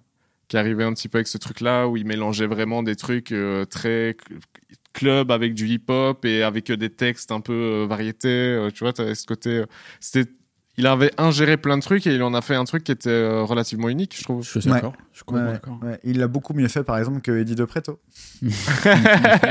si je peux me permettre. au-delà même, tu vois, de toucher un peu les différents âges, etc. Est-ce qu'il y a presque une, euh, je sais pas, une sensibilité à la question sociale un peu quand tu fais de la musique Tu penses un peu à ça ou euh, Moi, ouais, de ouf, mais ça, je Ouais. pense pas que ça transparaisse dans ma musique, mais euh, ouais, de ouf. Je- C'est une tradition dans la famille, euh, ouais. Je, je- ouais, ouais, grave. ouf. Parle-nous un Je- peu de ça, vas-y. Ah non, non, mais juste, tu sais, je- on, a une famille hyper politisée. Mes, mes, mes- mes parents étaient, étaient euh, jeunes, euh, ont, ont, ont participé à fonder Libération, tu vois. c'est- Donc en fait, euh, ça a toujours, on a toujours été hyper, euh, hyper social dans la famille. C'est un truc important, c'est tout. Voilà. Ça n'a rien à voir avec la musique pour le coup. C'est juste que, voilà quoi. Mais est-ce que tout n'est pas politique finalement Alors oui. On vit dans une société. On vit dans une sacrée société, mon gars. non mais ouais ouais non ouais. Genre, oui social oui ouais ouais bien sûr mais, mais mais dans ma vie perso pas dans ma musique. Oui, t'as pas l'impression que que d'avoir une vocation à travers ta, en tant qu'artiste, euh, etc. euh, non ça, je suis pas légitime à ça c'est dans ma vie privée voilà juste euh, juste si, si on pouvait être un peu plus tous un peu plus social et un peu moins enfin bref on va pas parler de ça maintenant Darmanin d'émission. mais, euh, Let's go. Bah, c'est c'est la c'est le moment je pense de passer à la deuxième partie à ce moment-là du podcast donc là on a essayé vraiment un peu de, de s'arrêter sur ton rapport à, ta musique à la musique électronique etc sur sur ton parcours aussi mine de rien Ouais. Euh, il y a un autre élément que je trouve très intéressant donc deuxième partie euh, on voit bien que tu cherchais de la, la liberté, t'as toujours cherché une forme de liberté artistique, etc., à travers Ouais. ton, ton éclectisme, ta spontanéité. euh, euh, et ça, ça se retrouve aussi dans la multiplication des activités au cours de ta carrière. ouais. Parce que, euh, pour faire lien déjà avec la, la partie précédente, euh, il faut que tu nous parles du live, par exemple. Parce que euh, c'est, t'as beaucoup tourné, que ce soit en DJ set, concert. euh, Trop. et, et, et, et moi, je m'interroge un peu toujours sur le, sur le live dans la musique électronique, tu sais, comment, comment rendre ça vivant, etc. euh, Je- tu vas tu vas me dire que tu vas me dire que je l'ai déjà raconté quelque part un peu et sûrement mais je vais le raconter quand même. Vas-y. Euh, je me souviens d'une fois. En fait, mes lives, je les ai toujours fait de manière à jouer mes morceaux. Ça paraît con, mais euh, c'est pas forcément quelque chose d'acquis dans la musique électronique quand on appelle, quand on appelle un truc live. Euh, ma première tournée, je l'ai faite avec euh, un batteur, un guitariste. Et puis moi, j'étais au clavier. Ma deuxième tournée, je l'ai faite avec trois personnes aussi. Il y avait que des claviers pour le coup, mais on était trois, quatre même parfois. Ma troisième tournée, je l'ai faite avec des synthés modulaires seulement, ce qui est une bêtise folle parce qu'en fait, euh, euh, c'est fait pour, euh, pour ne jamais sonner pareil. Et moi, le but de faire un concert, c'est d'essayer d'avoir une qualité euh, à peu près égale tout le temps. Donc c'était vraiment un truc un peu, un peu, un peu, un peu fou et tout. Et je me souviens d'une fois où un mec est venu me voir et m'a dit ouais, c'était cool et tout, mais je trouve que tu bouges pas assez sur scène. Et je lui ai dit bah mec, je- parce que je joue en fait. Et il m'a regardé genre, mais tu racontes quoi? Qu'est-ce que tu tu vois? Et, et en vrai, ouais, euh, c'est ce qu'a fait l'EDM aussi, tu vois. C'est genre, il faut. euh, c'est un peu cliché de, de, de, de dire que voilà, tu passes ton morceau, tu lèves les bras, mais il y a eu un peu de ça à un moment donné aussi, quoi. Et, euh, et, et, et j'ai toujours eu. J'ai jamais voulu faire ça. J'ai toujours, j'ai toujours eu peur de. j'ai- toujours peur de, penser que les, les- que, que les gens vont penser que je les arnaque, tu vois. Ouais. Toujours voulu faire un vrai live avec des vrais pains, tu vois. Il y a des pains un, un artiste de musique électronique dans les, sur les, dans- qui fait des pains. Enfin, c'est con, mais il y en avait plein dans mes trucs parce que, bah, voilà. Mais c'est comme ça, c'est cool, c'est pas grave, tu vois. Et puis, ça sonnait pas aussi gros que sur mon disque parce que j'avais un batteur et donc voilà. Et puis parce que bah il avait des capteurs sur ses sur sa sur sa batterie mais parfois il, ça- il, il- ça sonnait pas bien c'est pas grave c'est cool c'est la vie quoi c'est la musique c'est comme ça elle doit elle doit être vivante euh, et, et du coup ouais mais mais euh, mais c'était tellement un bordel qu'au final je suis un peu fatigué des lives parce que justement c'était un enfin tu vois on partait à 9 sur la route euh, on partait avec des machines hors d'âge enfin ma deuxième tournée on l'a faite avec des avec des 909 des Juno des 303 des trucs où tu te disais d'un jour à l'autre ça ne marchait plus tu savais pas pourquoi Ouais. euh, fatigant. Du coup, je suis un peu fatigué. Du coup, j'en fais moins. Enfin, en ce moment, tout le monde en fait un peu moins des lives, tu me diras. Mais, Mhm. Mais euh, ouais, ouais, ouais, ça m'a, ça m'a fatigué un peu. Ça m'a fatigué. Et puis, tu sais, j'ai- ce rapport avec le live où je me dis, mais c'est pas normal d'être en face de personnes. C'est complètement, c'est pas humain en soi de, de- de se retrouver face à des gens qui attendent quelque chose de toi, tu vois. Ouais, ouais, ouais, non, j'imagine bien que ça doit être euh, éprouvant euh, physiquement, psychologiquement. Ouais, moi, moi, c'est, moi, c'est- c'est, c'est bizarre pour un artiste de dire ça, mais moi, c'est pas, c'est pas, c'est pas là que j'ai pris le plus grand kiff. Je suis un, plutôt un rat de studio, moi. C'est pour ça que tu portais un masque au début? Ouais, bah ouais, je suis très timide. Je suis très timide, donc euh, il fallait que, il fallait que, si je me plante, il fallait que les gens le voient pas sur ma gueule. Et quand est-ce que tu as décidé de te dire, allez, vas-y, euh, bah, les masques euh. Vraiment, quand, euh, quand, quand je me suis rendu compte que c'était chiant de fumer au travers. vraiment. C'est vraiment ça. Et puis, mais ouais, puis ouais, voilà, c'est vraiment ça. Non, et puis c'était, à- au bout d'un moment, c'est c'est devenu légion pour les, pour les musiciens électroniques de porter un masque et ça m'a gavé de ouf. Tu sais, par exemple, c'est con, hein, mais j'ai pas mangé de viande pendant 15 ans. Et je remange de la viande aujourd'hui parce qu'en fait, ça me gave le prosélytisme autour du véganisme. Euh, et bah, c'est pareil, en fait. J'ai voyé trop de gens avec des masques, ça m'a gavé. J'ai fait, c'est bon, maintenant je vais montrer ma gueule. Tu penses que ça a nourri euh, même si c'était un peu coûteux pour toi le live, j'ai bien compris que ça, ça t'a nourri euh, artistiquement, tu vois, et, euh, et que, ça, que les, les albums que t'as fait ensuite, c'était pas les mêmes parce que t'avais tourné aussi et que t'avais appris des trucs, quoi? Probablement parce que écouter, de- écouter de la musique euh, avec une puissance sonore aussi grande que celle d'un Zénith, par exemple, c'est con, mais quand tu fais tes balances et qu'en fait tu joues de ton clavier, celui sur lequel tu es, en studio, tu joues de ton clavier au Zénith pendant les balances et que tu l'entends aussi fort avec euh, un truc qui est, qui, est, qui est physique en fait plus que plus que plus que sonore presque et ben forcément ça va jouer. Je me souviens de, de Diplo qui euh, euh, avait un club dans son sous-sol pour pouvoir écouter ses morceaux. Donc il avait un système son de club avec un avec un, petit club quoi.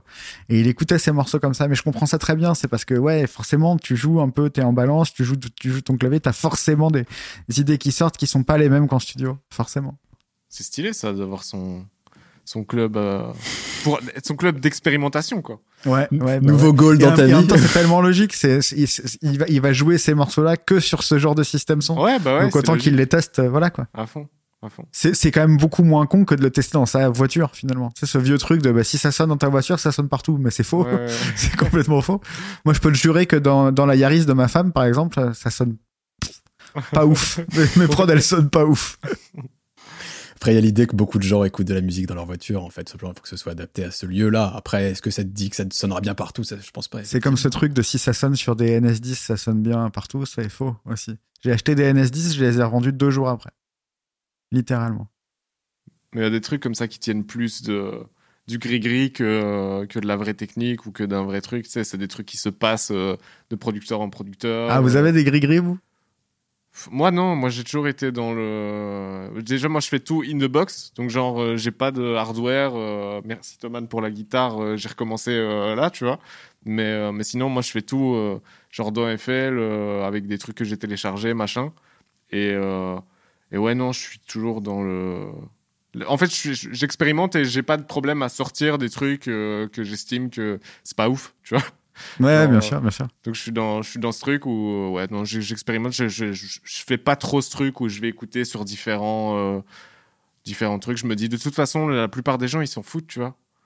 De ouf. Genre, donc La euh, plupart des gens qui vont écouter ton morceau sur Spotify, euh, sur, sur, les, sur les, les écouteurs de leur, de leur téléphone, donc en vrai. Ouais, sûr. voilà, c'est ça.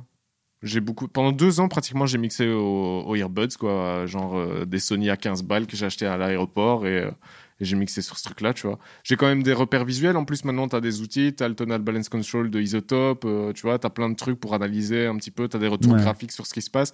Si ça sonne plus ou moins bien et que tous tes graphiques te disent que t'es ok, je me dis bon bah je suis pas Je comprends ça très bien. J'ai les mêmes enceintes depuis 20 ans et je les ai achetées genre 150 balles de casque. ouais voilà. Ouais, mais tu les connais par cœur, quoi. Et ouais. Après, moi, moi, c'est un peu différent parce que, bon, déjà, j'ai absolument pas une carrière d'artiste et j'ai pas du tout votre maîtrise à tous les deux, en particulier toi, Simon. Mais. euh, Excuse-moi. Ouais, qui- enfin, 15, 15 ans, mec, de carrière, quoi. Je rigole, je rigole. Ça veut rien dire, ça veut rien dire. Mais, euh, mais par contre, le, le truc qui est un peu différent, c'est que j'ai une culture d'instrumentiste à la base, de, de guitariste en l'occurrence. Et c'est vrai que, euh, ayant joué beaucoup sur des amplis guitares, des vrais amplis guitares, et ben mine de rien, euh, je, je peux pas écouter quand je joue de la guitare, c'est juste pour m'exercer. Si je le fais en mode juste avec un simulateur, tu vois, mettre Ouais. juste des, des AirPods, je peux pas jouer de la guitare comme ça en fait. Je retrouve pas, j'y retrouve pas mes petits, j'y retrouve pas mes sensations, j'y retrouve pas. Tu vois, dé- déjà certains, ce qui est pas du tout mon cas, mais tu sais, euh, comme ils s'y retrouvent pas déjà juste avec le fait d'avoir un simulateur d'ampli, parce que t'as pas le gros HP, tu vois, qui te balance euh, du grave, etc. Et les sensations physiques, ça, je peux m'en passer largement. Mais par contre, si je retrouve pas un minimum avec un casque de qualité, des, des haut-parleurs, etc. Un peu, c'est quand même ces sensations d'ampleur, de grave, etc. que j'ai normalement avec un, un vrai ampli guitare. J'ai du mal.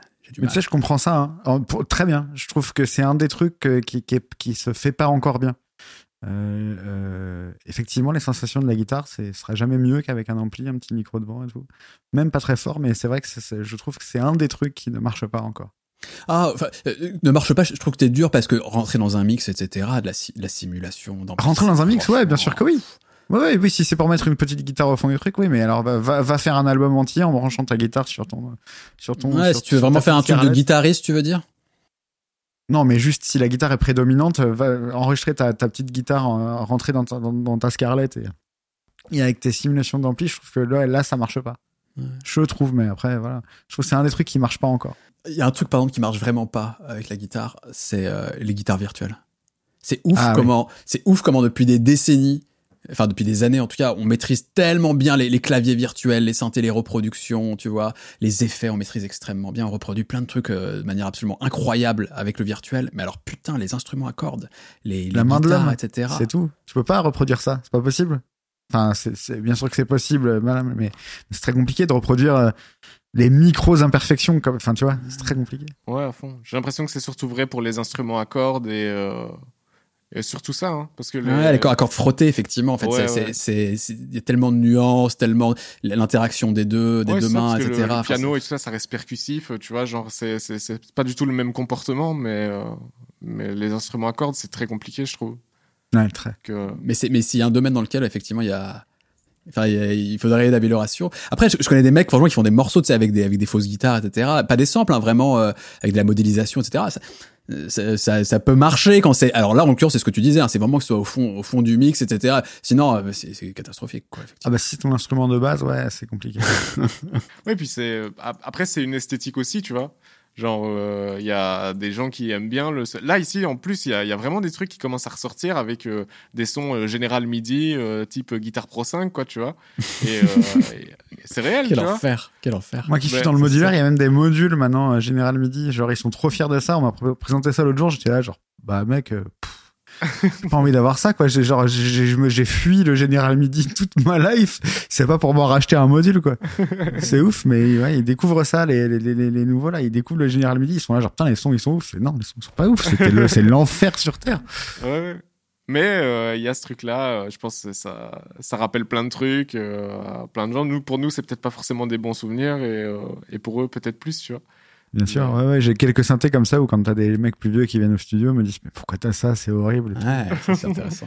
Tu vois, tu vois, regarde les, les- tu vois, les DX7 pour, pour beaucoup de, de, de gens plus vieux, euh, c'est l'enfer, quoi, hein, d'a- d'avoir un, D- les sons des DX7, c'est trop, mais, sauf que ça revient en grâce de ouf. Tout le monde, tout le monde met du DX7 partout, maintenant. Ouais, j'attends, j'attends la, la guitare Procore qui va, qui va commencer à, à arriver. Je pense que c'est des instrus de rap faites qu'avec ça et tout. Ouais, personne peut trouver ça beau, sérieusement. C'est c'est pas Voilà, possible. voilà, ça c'est la remarque de vieux compte Salman.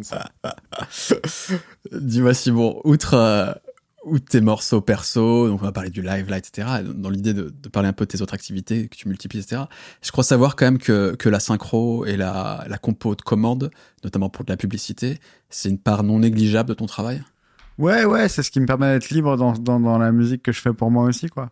C'est, euh, c'est, euh, c'est, euh, j'ai de la chance de faire pas mal de musique pour la, pub, etc. Et, et du coup, ouais, c'est, en fait, c'est, ce qui m'apporte ma liberté d'artiste. C'est ça qui fait que demain, si je veux faire un morceau avec, avec des artistes algériens que j'adore, sans, sans penser à est-ce que ça va marcher, est-ce que machin, je, je peux le faire. Euh, et typiquement, c'est ce qui m'a sauvé d'avant le confinement. Tu vois, comme il y a beaucoup, il y a beaucoup de gens qui ont souffert du confinement euh, financièrement chez les artistes. J'ai fait une campagne Hugo Boss juste avant, et du coup, ça m'a sauvé en fait. Euh, ouais, ouais, ouais. C'est mais c'est pour pour pour euh, beaucoup d'artistes, c'est c'est c'est une façon de retrouver la liberté. Alors évidemment, faut te faut te vendre aux marques et faut voilà. T'acceptes et de- de rentrer dans le jeu Comment t'es rentré dans le jeu justement? C'est Ah, pff, euh, on m'a proposé une- un premier truc euh, il y a quelques années. J'ai fait une pub pour Nissan, un truc, euh, je crois que c'était Qashqai. c'est eux qui étaient venus te voir Ouais, ouais, ouais, ouais, ouais. Et puis, et puis je me suis rendu compte que du coup, mon label de l'époque me lâchait les baskets. Je pouvais faire ce que je voulais ensuite. Je me suis dit, bah voilà, bien, vas-y, fais de la pub, pas de souci. Et les trucs sont plus cool que d'autres. hein. Quand je fais de la musique pour Vitality, c'est de la musique de commande aussi. Mais euh, je kiffe parce que j'ai beaucoup plus, de... j'ai carte blanche, quoi. Il y a- tu vois, c'est voilà, je fais leur musique et puis voilà. Et, euh, et pour la pub, c'est plus, euh, c'est moins carte blanche. Puis surtout, c'est des morceaux parfois qui sont existants aussi, mais. euh, mais ouais, ça m'apporte de la liberté, c'est toujours cool. Enfin, c'est génial pour un artiste de dire en fait, je m'en fous que ça marche ou pas. C'est pas Mhm. ça qui fait que, que, que, que je vais réussir à juste à manger, tu vois. Donc, euh, donc voilà, je me sens hyper libre pour, pour faire ma musique, ce qui est plutôt cool. À fond. et c'est pas pour autant une frustration. Enfin, c'est- c'est c'est un fardeau quand tu dois bosser sur ce genre de truc ou tu non, peux même y trouver une forme de plaisir, y apprendre des choses, etc. Bah, de toute façon, oui, c'est, je fais de la musique, donc à partir du moment où je fais de la musique, c'est ce que j'aime faire, tu vois. Tu pourrais me demander de faire euh, n'importe quoi, je prends du plaisir à le faire, puis c'est, c'est, c'est toujours des enseignements de ouf, tu vois. Et puis, c'est aussi ce qui me permet non seulement d'avoir de la liberté, mais par exemple, tu vois, j'ai sorti un vinyle. C'est con, hein. Euh, mais euh, quand tu sors un vinyle, parlons financièrement deux secondes, quand tu sors un vinyle qui va te coûter 7-8 balles, on te dit tu le vends 25 balles, tu le vends x3. Quoi, tu vois. Moi, j'ai sorti un vinyle là qui m'a coûté genre 10 balles et je le vends genre 15 balles. Parce qu'en fait, je m'en fous de faire du bénéfice avec les vinyles. Parce que j'ai pas besoin. Parce que j'ai la pub qui me permet de, de- de- de- d'être. Et du coup, euh, ça se répercute sur euh, chez les gens. C'est-à-dire qu'ils ont un super vinyle, pas cher, de super bonne qualité. Parce que je m'en fous de faire du bénéfice. En fait, je me fous de faire du bénéfice sur ma musique. Ouais. Et ça apporte de la liberté pour tout, en fait, ça. Je comprends, moi je suis à fond dans ce, dans ce modèle-là, je fais de la musique pour des pubs et euh, ce genre de trucs aussi. Et, euh, et du coup, tout le reste, tous mes autres projets, euh, ça fait qu'en gros, je peux travailler euh, une semaine par mois et faire mon mois en faisant un truc de pub. Et puis, et puis après, bah, je fais ce que je veux, je fais sur YouTube. Si, si j'en je- j'en ai rien à foutre que mes vidéos elles marchent, j'en ai rien à foutre de faire de l'argent sur Twitch, j'en ai rien à foutre si la tape elle va marcher ou pas. Là, ici, j'écris un roman et je fais que des trucs comme ça qui me, qui me stimulent et qui du coup me nourrissent aussi, tu vois, genre, et te permettent aussi, toi, d'être plus créatif dans ce que tu fais. Ça, ouais, bien sûr, bien cool. sûr. Après, c'est malheureusement, c'est une petite famille ce truc-là. C'est-à-dire qu'en fait, euh, euh, pareil, c'est c'est enfin, tu- quand tu rentres un peu dans ce truc-là, c'est facile. Mais alors, en tant qu'artiste, arriver à, à se frayer un chemin là-dedans, c'est parfois pas évident. euh, Ah ouais, non, du ça, tout. j'imagine. Parce qu'évidemment, euh, c'est un boulot qui est bien payé pour, pour peu travailler finalement. C'est c'est quoi tes conseils? Est-ce qu'il faut, il y a des intermédiaires, euh, un artiste comme ça, tu vois, qui se dit putain, j'aimerais bien essayer de. pour me faire Bah, j'ai des de agences, moi. Il y a des, je, je bosse avec des agences qui me connaissent et qui savent qu'ils peuvent faire appel à moi. Mhm. Euh, non, mon conseil, si, il y a, il y a des appels d'offres parfois euh, sur lesquels euh, il est pas forcément facile de tomber, mais s'il y a des appels d'offres et qu'une agence vous fait une appel d'offres, euh, faut y aller, faut bosser bien, vite, comprendre les briefs. Mhm. Et puis, et puis, et, et puis, si jamais, les, si jamais c'est bien, les mecs te rappellent. Euh, il faut pas oublier que euh, c'est, voilà, il faut, enfin, ouais, il faut, il faut être rapide euh, et bien comprendre les briefs. Mhm. C'est un peu technique, mais, mais c'est, la vérité. C'est à partir du moment où ils te disent. euh, et les briefs parfois sont un peu chelous parce qu'ils sont faits par des mecs qui ne sont pas musiciens, donc Ouais, bah c'est ouais. compliqué, tu vois. Mais, mais si tu comprends bien les briefs et que tu bosses vite, ouais, ils te rappellent très vite. C'était déjà arrivé d'envoyer un truc euh, franchement éclaté et que les mecs s'enthousiasment euh, dessus. Tellement. euh, Tellement. Mais bien sûr que oui, évidemment que oui. ouais, c'est pas la même exigence, quoi. Non, Enfin, non mais c'est puis pas le même surtout, c'est, public aussi. puis c'est, si c'est ce qu'il voulait, si ce qu'il voulait c'était éclaté, bah c'est éclaté, mais Ouais, si voilà. c'est ce qu'il voulait, c'est cool. C'est pas du tout le même objectif non plus. C'est pas de la musique qui est faite pour être écoutée. euh, tu vois, c'est de la Ouais. musique d'atmosphère euh, qui est censée correspondre à un mood, transmettre un message et tout ça. C'est pas le, c'est pas du tout euh, censé être euh, stylé. C'est mieux, c'est mieux si c'est stylé. Mais euh, Mais ça apprend à être polyvalent aussi. Hein. Et. Tu vois, il y a des, jeux- des- des trucs que je ne savais pas faire il y a 5 ans et que j'ai appris à faire aujourd'hui. J'imagine que ça n'a rien à voir quand tu bosses euh, sur une BO comme Fury ou Metaphocase. Non, bah non, bah non, et j'ai beaucoup plus de liberté. Et puis, euh, et puis c'est voilà, c'est puis surtout c'est un travail de d'échange là pour le coup. Je réponds pas à un brief.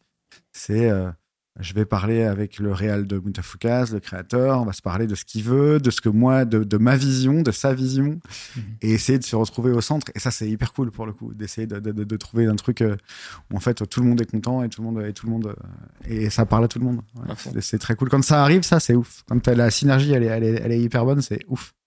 à fond. Et puis t'as tout ce truc de donc euh, moi j'aime bien d'interprète au sens presque langagé du terme, tu vois. Enfin, c'est-à-dire que il y a des, un type qui essaye de dire quelque chose en musique, mais il parle pas la musique, et toi tu vas Ouais. aider à le traduire en musique. Ça, euh, ce truc-là, c'est super gratifiant, je trouve. Grave, typiquement euh, pour Mutafoukaz, on n'arrêtait pas de me dire dubstep, dubstep. Et moi j'étais là, dubstep, mais t'es sûr que tu veux dubstep? Et en fait, j'ai compris après que dubstep dans la langue du réal, ça voulait dire autre chose. Et Ouais, que, ouais, ouais. et que voilà, et qu'ils te traduisent ça par, ouais, par des mots. Moi je lui ai dit, mais donne-moi des mots-clés, peu importe que ça, lie, que ça soit lié à la musique, donne-moi des mots-clés, des ressentis, des émotions, des couleurs, ce que tu veux, mais voilà. J'ai dit, parce que si tu me parles en musique alors que tu parles pas musique, euh, voilà. Ça, c'est vraiment, je trouve que c'est les pires expériences. euh, je sais pas pour toi, mais genre Ouais. des gens qui sont semi-musiciens et, euh, et qui essayent de te parler en musique, etc., et qui utilisent du lexique pas du tout euh, dans Il y en a beaucoup. Ouais, Il y en a beaucoup. C'est très compliqué à gérer, tu vois, parce qu'en plus t'as l'ego de la personne, tu vois, tu veux pas la brusquer et lui dire euh, ça veut rien dire ce que tu dis, tu vois, genre tu, y a, ça se gère euh, difficilement. Mais Il faut que chacun ait conscience de ses limites, c'est ça? oui, bah oui. Bah oui, bien sûr que oui. Moutafoukaz, comment tu vois le processus créatif, comment ça se passe C'est beaucoup d'allers-retours. Si on se rencontre vraiment avec le réalisateur, avec Ron, Ouais. c'est, c'est- comment ça se Ouais, passe? ouais, on s'est, beaucoup, beaucoup, beaucoup vu. Euh, euh, c'est en Kama, donc c'est dans le nord, c'est à, à Roubaix ou Tourcoing, je sais plus, Roubaix. C'est Robert. Donc, je suis allé voir une, euh, chez eux. Et on a fait une projection un peu privée comme ça du, du, du, du truc. On s'est revu T'étais plein de seul fois. sur le plan à ce moment-là? Tu sais Ouais. c'est quoi? Ouais. Ouais, ouais. Ok. Et on s'est vu plein de fois. Ça a pris un an et demi de, de, de compo. Euh, et en plus, c'est un, un animé, donc c'est très particulier parce que souvent la musique, elle, dans, dans un animé, elle va souligner ce qui se passe à l'image, mais beaucoup de façon beaucoup plus forte, beaucoup plus obvious et beaucoup plus euh, euh, caricaturale presque qu'un film normal. C'est-à-dire que euh, si t'as un personnage, alors je vais prendre un exemple tout con, mais si t'as un personnage qui se casse la gueule dans un animé, tu vas le souligner en musique. Euh, tu peux le souligner en musique, ce qui est pas le cas évidemment que si Depardieu se casse la gueule dans un film, tu vas pas mettre un tu vois, c'est Ouais. pas ça ne marche pas quoi. Bah là c'est voilà, donc c'est très particulier de composer pour un animé et pour le jeu vidéo, je te prends Fury par exemple, c'est tout con mais c'est pareil, c'est hyper particulier. T'as un personnage qui doit aller d'un point A à un point B concrètement quoi. Voilà, dans, en tout cas dans Fury c'est comme ça. Et euh, la musique, euh, le point A étant son point de départ et le point B étant un boss fight, la musique doit s'intensifier euh, au fur et à mesure où le joueur s'approche du boss fight. Sauf que le joueur a aussi la liberté de se, de s'éloigner du boss fight. Donc il va falloir, euh, euh, tu ne crées pas un morceau en fait, tu crées des bouts de morceaux qu'ensuite un logiciel va assembler en fonction de la position euh, de- du, du héros dans, la, dans, la, dans, dans, dans le, dans le jeu. Donc euh, Ça aussi, c'est ça doit être super intéressant à faire ça. C'est hyper intéressant, hyper compliqué quand euh, t'as un, un... Mais tu sais, c'est comme quand tu fais justement de la musique de pub ou des trucs et où parfois, en fait, euh, les, les mecs ont un montage qui ne correspond absolument pas à quelque chose de musical Ouais, à fond. et que tu te retrouves à devoir couper une phrase musicale genre dans un truc hyper bâtard et c'est Ouais. hy- pour toi c'est enfin moi moi ça me rend fou tu vois je, je ne peux pas con- concevoir ça mais en fait ouais il faut s'habituer à ce genre de choses quoi C'est, on, on, avait discuté un peu avec MV de, la composition pour le jeu vidéo, etc. Et on aimerait bien recevoir euh, Olivier de Rivière un jour pour parler un peu justement, euh, je sais pas si tu vois, tu sais, qui, euh, compose euh, de, de la musique pour le jeu vidéo et notamment qui apparemment est très calé sur les questions un peu de procédural, d'adaptation en temps réel, etc. de la musique et qui est un domaine qui a l'air absolument passionnant. Et c'est- effectivement, ça a l'air d'être du taf.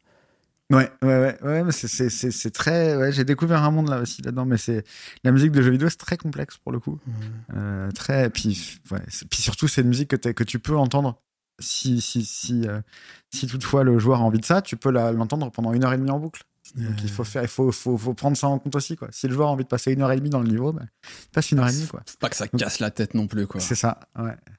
Vous aviez conscience avec euh, l'équipe des gens qui bossaient sur la BO, toi de ton côté, etc., que ça allait être euh, parce que c'est un putain de succès, Fury. Lim- Mais non, mais limite, c'est ouf. su- sur ces dernières années, si on devait retenir une BO d'un jeu, enfin qui est vraiment qui est sorti commercialement, etc., qui a été apprécié, c'est celle-là.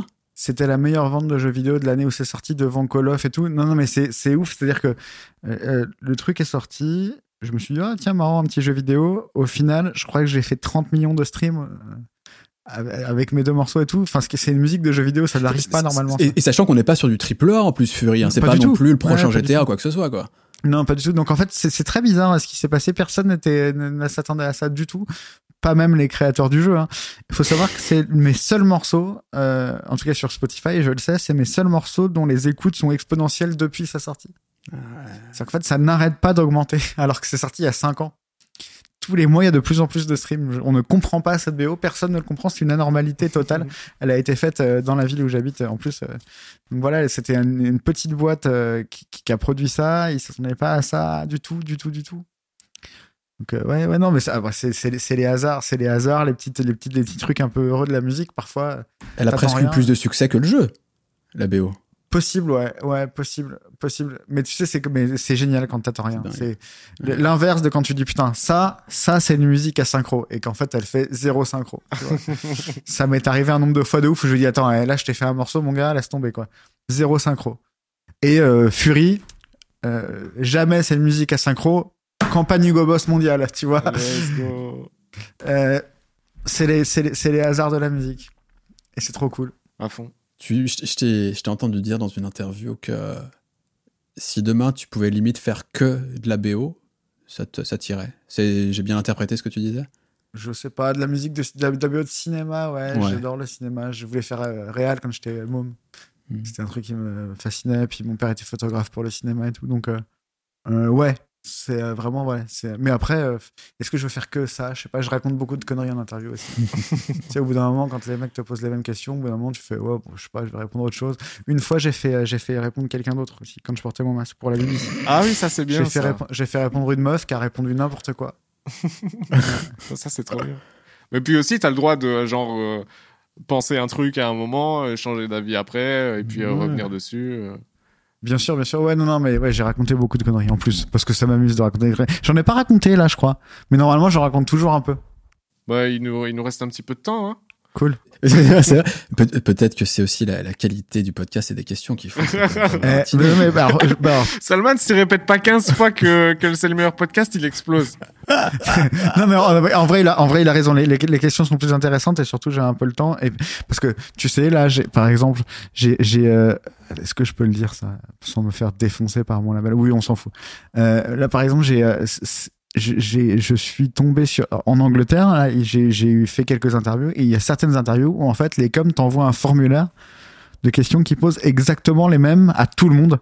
Oh là là. Et je me suis dit, ah ouais, ok, c'est chaud, quoi, tu vois. Et les mecs te disent, alors, si vous pouvez me rajouter une bio et euh, des photos high-res et puis juste un morceau, machin. Et en fait, les mecs, en fait, ils prennent un, ils copient le truc et voilà, c'est, ça, ça leur fait leur contenu. Tu fais, putain, mais c'est dur, quoi. Ouais, ouais. C'est, c'est, c'est dur parce que, parce que, en fait, je m'en fous euh, d'avoir 15 000 interviews quand tu sors ton truc, machin, mais c'est, cool quand le mec s'intéresse un peu à, à ce que t'as fait parce qu'en fait, on a tous des égos euh, surdimensionnés aussi. Euh, euh, quand, quand, quand tu fais de la musique et que t'es un poil public et machin, il faut avoir un ego un peu surdimensionné, sinon t'exploses. Mais en plus, euh, enfin, je trouve que déjà simplement, c'est, euh, c'est une question de respect aussi, tu vois, de dire euh, salut, euh, tu existes, quoi. C'est pas, Ouais, ouais. euh, tu vois, sans, sans aller jusqu'à dire euh, il faut, euh, faut te mettre tous les M&M's de la même couleur dans un bol et tu vois ce que je veux dire, mais Bien sûr, genre euh, respecte un peu, tu vois, genre. euh, bien sûr, bien arrive. sûr. Ben là, là, là, là, dernièrement en Angleterre, je suis tombé sur un, un site qui avait euh, copié-collé une, une chronique de mon disque d'un autre site. Alors euh, jusque là, tu dis bon déjà c'est pas ouf et tout. Sauf qu'en fait la chronique elle concernait euh, mon disque d'avant. Ah non. Du coup, en fait, il y a la- tu vois, c'est ça. baler. Ah Voilà. Let's go. Putain, ils sont forts. Non, mais non, non, mais oui, non, c'est bien quand on peut parler un peu euh, déjà plus en profondeur et surtout d'autres choses, tu vois. Enfin, et puis de plein de choses, c'est cool, c'est toujours cool. Par exemple, je vais parler, je vais parler de jazz avec Tsugi dans quelques dans quelques jours. Ça, c'est cool. Par exemple. Ah. Trop content. C'est cool parce que c'est c'est vrai que avec le donc du coup toi tu t'es mis euh, à faire des podcasts à aller sur Twitch et tout ça. Sur Twitch tu fais que des lives euh, où tu fais du son ou tu fais des lives papotes Non, euh non, je fais des lives où je fais du son quand je m'emmerde un peu, puis je- voilà, puis quand j'ai, surtout quand j'ai un peu le syndrome de la page blanche, ça m'aide à aller un peu plus loin, parce que sinon Ouais. j'ai tendance à faire bon, vas-y, je vais jouer, je vais jouer à la PS, et puis voilà, tu vois. Euh, non, non, je, je fais, euh, on, on enregistre des podcasts déjà sur Twitch en live, on les enregistre en live parce que tant qu'à faire. Euh, aut- Autant, autant pour poser un contenu machin. Et puis je- tous les dimanches avec ma, avec ma femme, on mate des vieux documentaires euh, des années 90 et 2000. J'ai un truc un peu de- d'archiviste moi depuis longtemps. J'aime bien garder les vieux trucs. Du coup, on, les, on mate ça en live avec plein de gens. C'est cool parce que ça a pris un peu et tout. Trop bien. Euh, mais euh, ouais, voilà, on voilà. J'aime, en fait, j'aime bien, j'aime bien parler de sous-culture sur Twitch. Je trouve ça cool d'aller, d'aller chercher les trucs euh, de sous, enfin de sous. En plus, le terme sous-culture est super relou, je trouve. Mais euh, en gros, en gros, de, de ce qui est pas la grande culture, quoi. Ouais ouais. De la niche un peu. C'est c'est marrant, ça. Michel fait bien de parler de, Twitch, etc., de ton podcast, donc Discorama. Euh, on, a reçu d'ailleurs dans ce podcast et on connaît plusieurs personnes qui euh, sont passées par la création de contenu autour de la musique sur le web pour ensuite créer un pont vers une carrière artistique plus personnelle. Toi, t'as ta carrière d'artiste et derrière tu te dis, bah, j'ai envie de créer du contenu euh, Mais tu sais quoi C'est arrivé à un moment où ça marchait moins bien. Ah. Avant Fury, en fait, Fury m'a relancé un peu, tu vois. C'est arrivé à un moment où ça marchait moins bien. Et en fait, en tant qu'artiste, t'as deux choix. Quand ça marche un peu moins bien, tu euh, soit tu t'enfonces dans ton truc et tu fais ouais, en fait, euh, je, je- voilà, j'ai rien à changer, c'est comme ça. Soit tu, tu, tu te fais un peu violence, quoi. Au lieu de te dire, moi j'ai sorti trois albums, euh, ou machin, moi j'ai fait, bah mon gars, t'as sorti trois albums, ça marche un peu moins bien, vas-y, va rencontrer les gens qui t'écoutent, euh, va te mettre un petit peu en danger, va composer les trucs sur Twitch, euh, qui était un média qui m'intéressait moi parce que je suis, je, je, je, je, je, regarde, euh, je suis assez consommateur euh, de Twitch et tout. Et puis, et puis, euh, sors-toi les doigts du cul, quoi, tu vois. Si, si, et puis, et puis, ça m'a aussi, ça a aussi aidé à ce que ma carrière reprenne Twitch parce que ouais, je, parce qu'au bout d'un moment, je me suis dit, vas-y, c'est pas parce que t'es On s'en fout que t'aies sorti autant d'albums, machin, que t'aies fait euh, 182 de tournées, on s'en branle, ça marche moins bien. Si tu veux faire ça encore, il faut que tu te prennes en main. J'ai fait ça. Voilà. Je me suis acheté un micro-casque euh, à la con, puis j'ai fait ça. Est-ce qu'il y a des trucs, euh, parce que du coup, euh, as, comme tu étais déjà consommateur de Twitch à la base, euh, il y a des trucs auxquels tu t'attendais forcément, tu avais déjà saisi des codes, etc. Est-ce que tu as eu des surprises vraiment euh, quand tu t'es lancé dans ce truc-là, à te dire, Ouais. oh putain, j'aurais jamais imaginé ça? Ouais, il y a un mec qui est venu sur mon stream à l'époque d'un EP que j'ai fait qui s'appelait Glo- Globe 3 que j'ai fait en, en direct. Euh, qui est venu sur mon stream. Je, je butais un peu sur une ligne de basse et le mec m'a dit bah écoute moi je suis euh, je suis bassiste. Il m'a dit vas-y donne-moi ton mail je t'envoie une ligne de basse. Il m'a envoyé une ligne de basse je l'ai gardée. C'est la ligne de basse de mon de mon, de mon EP. Ah, ça c'est trop bien. Euh, mais voilà, c'est ce genre de truc, c'est et, c'est- et puis en plus, il y a, il y a, il y a- c'est hyper bienveillant en vrai. euh, quand tu quand quand quand euh, quand tu t'accapares pas Twitch pour euh, parce que c'est bien de s'accaparer Twitch, parce que c'est cool d'être sur Twitch. À partir du moment où tu fais les trucs sans calcul, les gens ils le sentent et ils sont super bienveillants. Genre j'ai que de, de la bienveillance. Alors euh, je- voilà, c'est pas le FC bienveillant Etienne non plus. Non mais c'est vrai, il y a, y a pas il y a pas de- y a pas de méchant sur mon stream parce que ouais, j'ai pas je, voilà, je, je me suis pas, je, je me suis, j'étais pas, déjà, je suis venu sur Switch il y a 5 ans, moi, donc, euh, fait, c'était, c'était, c'était, déjà euh, quelque chose, mais c'était pas ce que c'est aujourd'hui, quoi. Ouais. Donc, ouais, à partir du moment où tu fais les trucs sans calcul, je pense que les, les gens sont bienveillants. Donc, euh, ouais, en fait, je m'attendais, je m'attendais à ça, déjà. Et puis, oui, oui, le fait, euh, ouais, les- les- il y a- j'ai une ligne de base, j'ai, euh, euh, les, c'est, les- sur Globe 1, qui était le, le premier de la trilogie, c'est les gens qui ont choisi les, les noms des morceaux. Ah, c'est ça bien, cool, tu vois, de Ouais, laisser, euh, les gens choisir. Puis surtout, euh, en fait, ce qui est génial sur Twitch, c'est tu, tu fais un truc, parfois t'es hyper content. Vraiment, tu te dis, tiens, c'est cool et tout. Et il y a un mec qui va arriver, qui va écouter, sincèrement, qui va dire, Hum, pas ouf. tu vois, c'est con, mais en fait, ça change complètement ta façon de faire de la musique. Alors parfois, j'aime ça. Parfois, j'ai, parfois, je, je- j'ai besoin de ça, d'avoir des mecs qui vont me dire pas ouf. Et parfois, j'ai aussi besoin, je me dis, non, mais là, je, j'ai j'ai pas le mental pour qu'on me dise pas ouf. Ouais. Parce que je, voilà. Donc, euh, parfois, j'en ai besoin, parfois, j'en ai pas besoin. Est-ce que c'est vraiment, est-ce que c'est vraiment fiable tout ça dans le sens où euh, quand tu crées une communauté comme ça, il y a aussi un petit effet fan, franchement, qui se crée. Ah bah bien Et, sûr, j'ai plutôt tendance à écouter les mecs à qui vont me dire pas ouf. Ouais. J'ai plutôt tendance à écouter les mecs qui vont me dire pas ouf que les mecs qui vont me dire c'est génial, continue. Il y a quand même des mecs qui viennent pour te dire c'est pas ouf. Enfin, il y, y a ça. euh, Bah si c'est un mec qui arrive et qui dit salut et qui me dit c'est pas ouf 30 secondes Ouais, après. juste être un je- con. mais, mais si mais mais, mais, mais si c'est un mec qui est là depuis un moment et qui me dit ouais franchement mec euh, c'est pas c'est pas ouf c'est quelque chose que je vais écouter. Pas quelque chose que je vais suivre mais je vais me dire attends pourquoi il dit ça? Euh, peut-être qu'il a raison etc encore une fois euh, être artiste c'est aussi avoir un ego un peu gros et c'est toujours difficile de de- d'entendre ça et c'est toujours difficile de se remettre en question.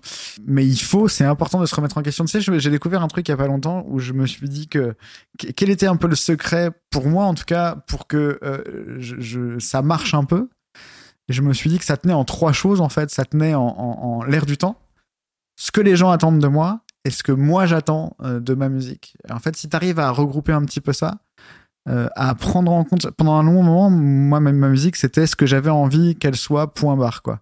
Je prenais pas en compte la vie des gens du tout.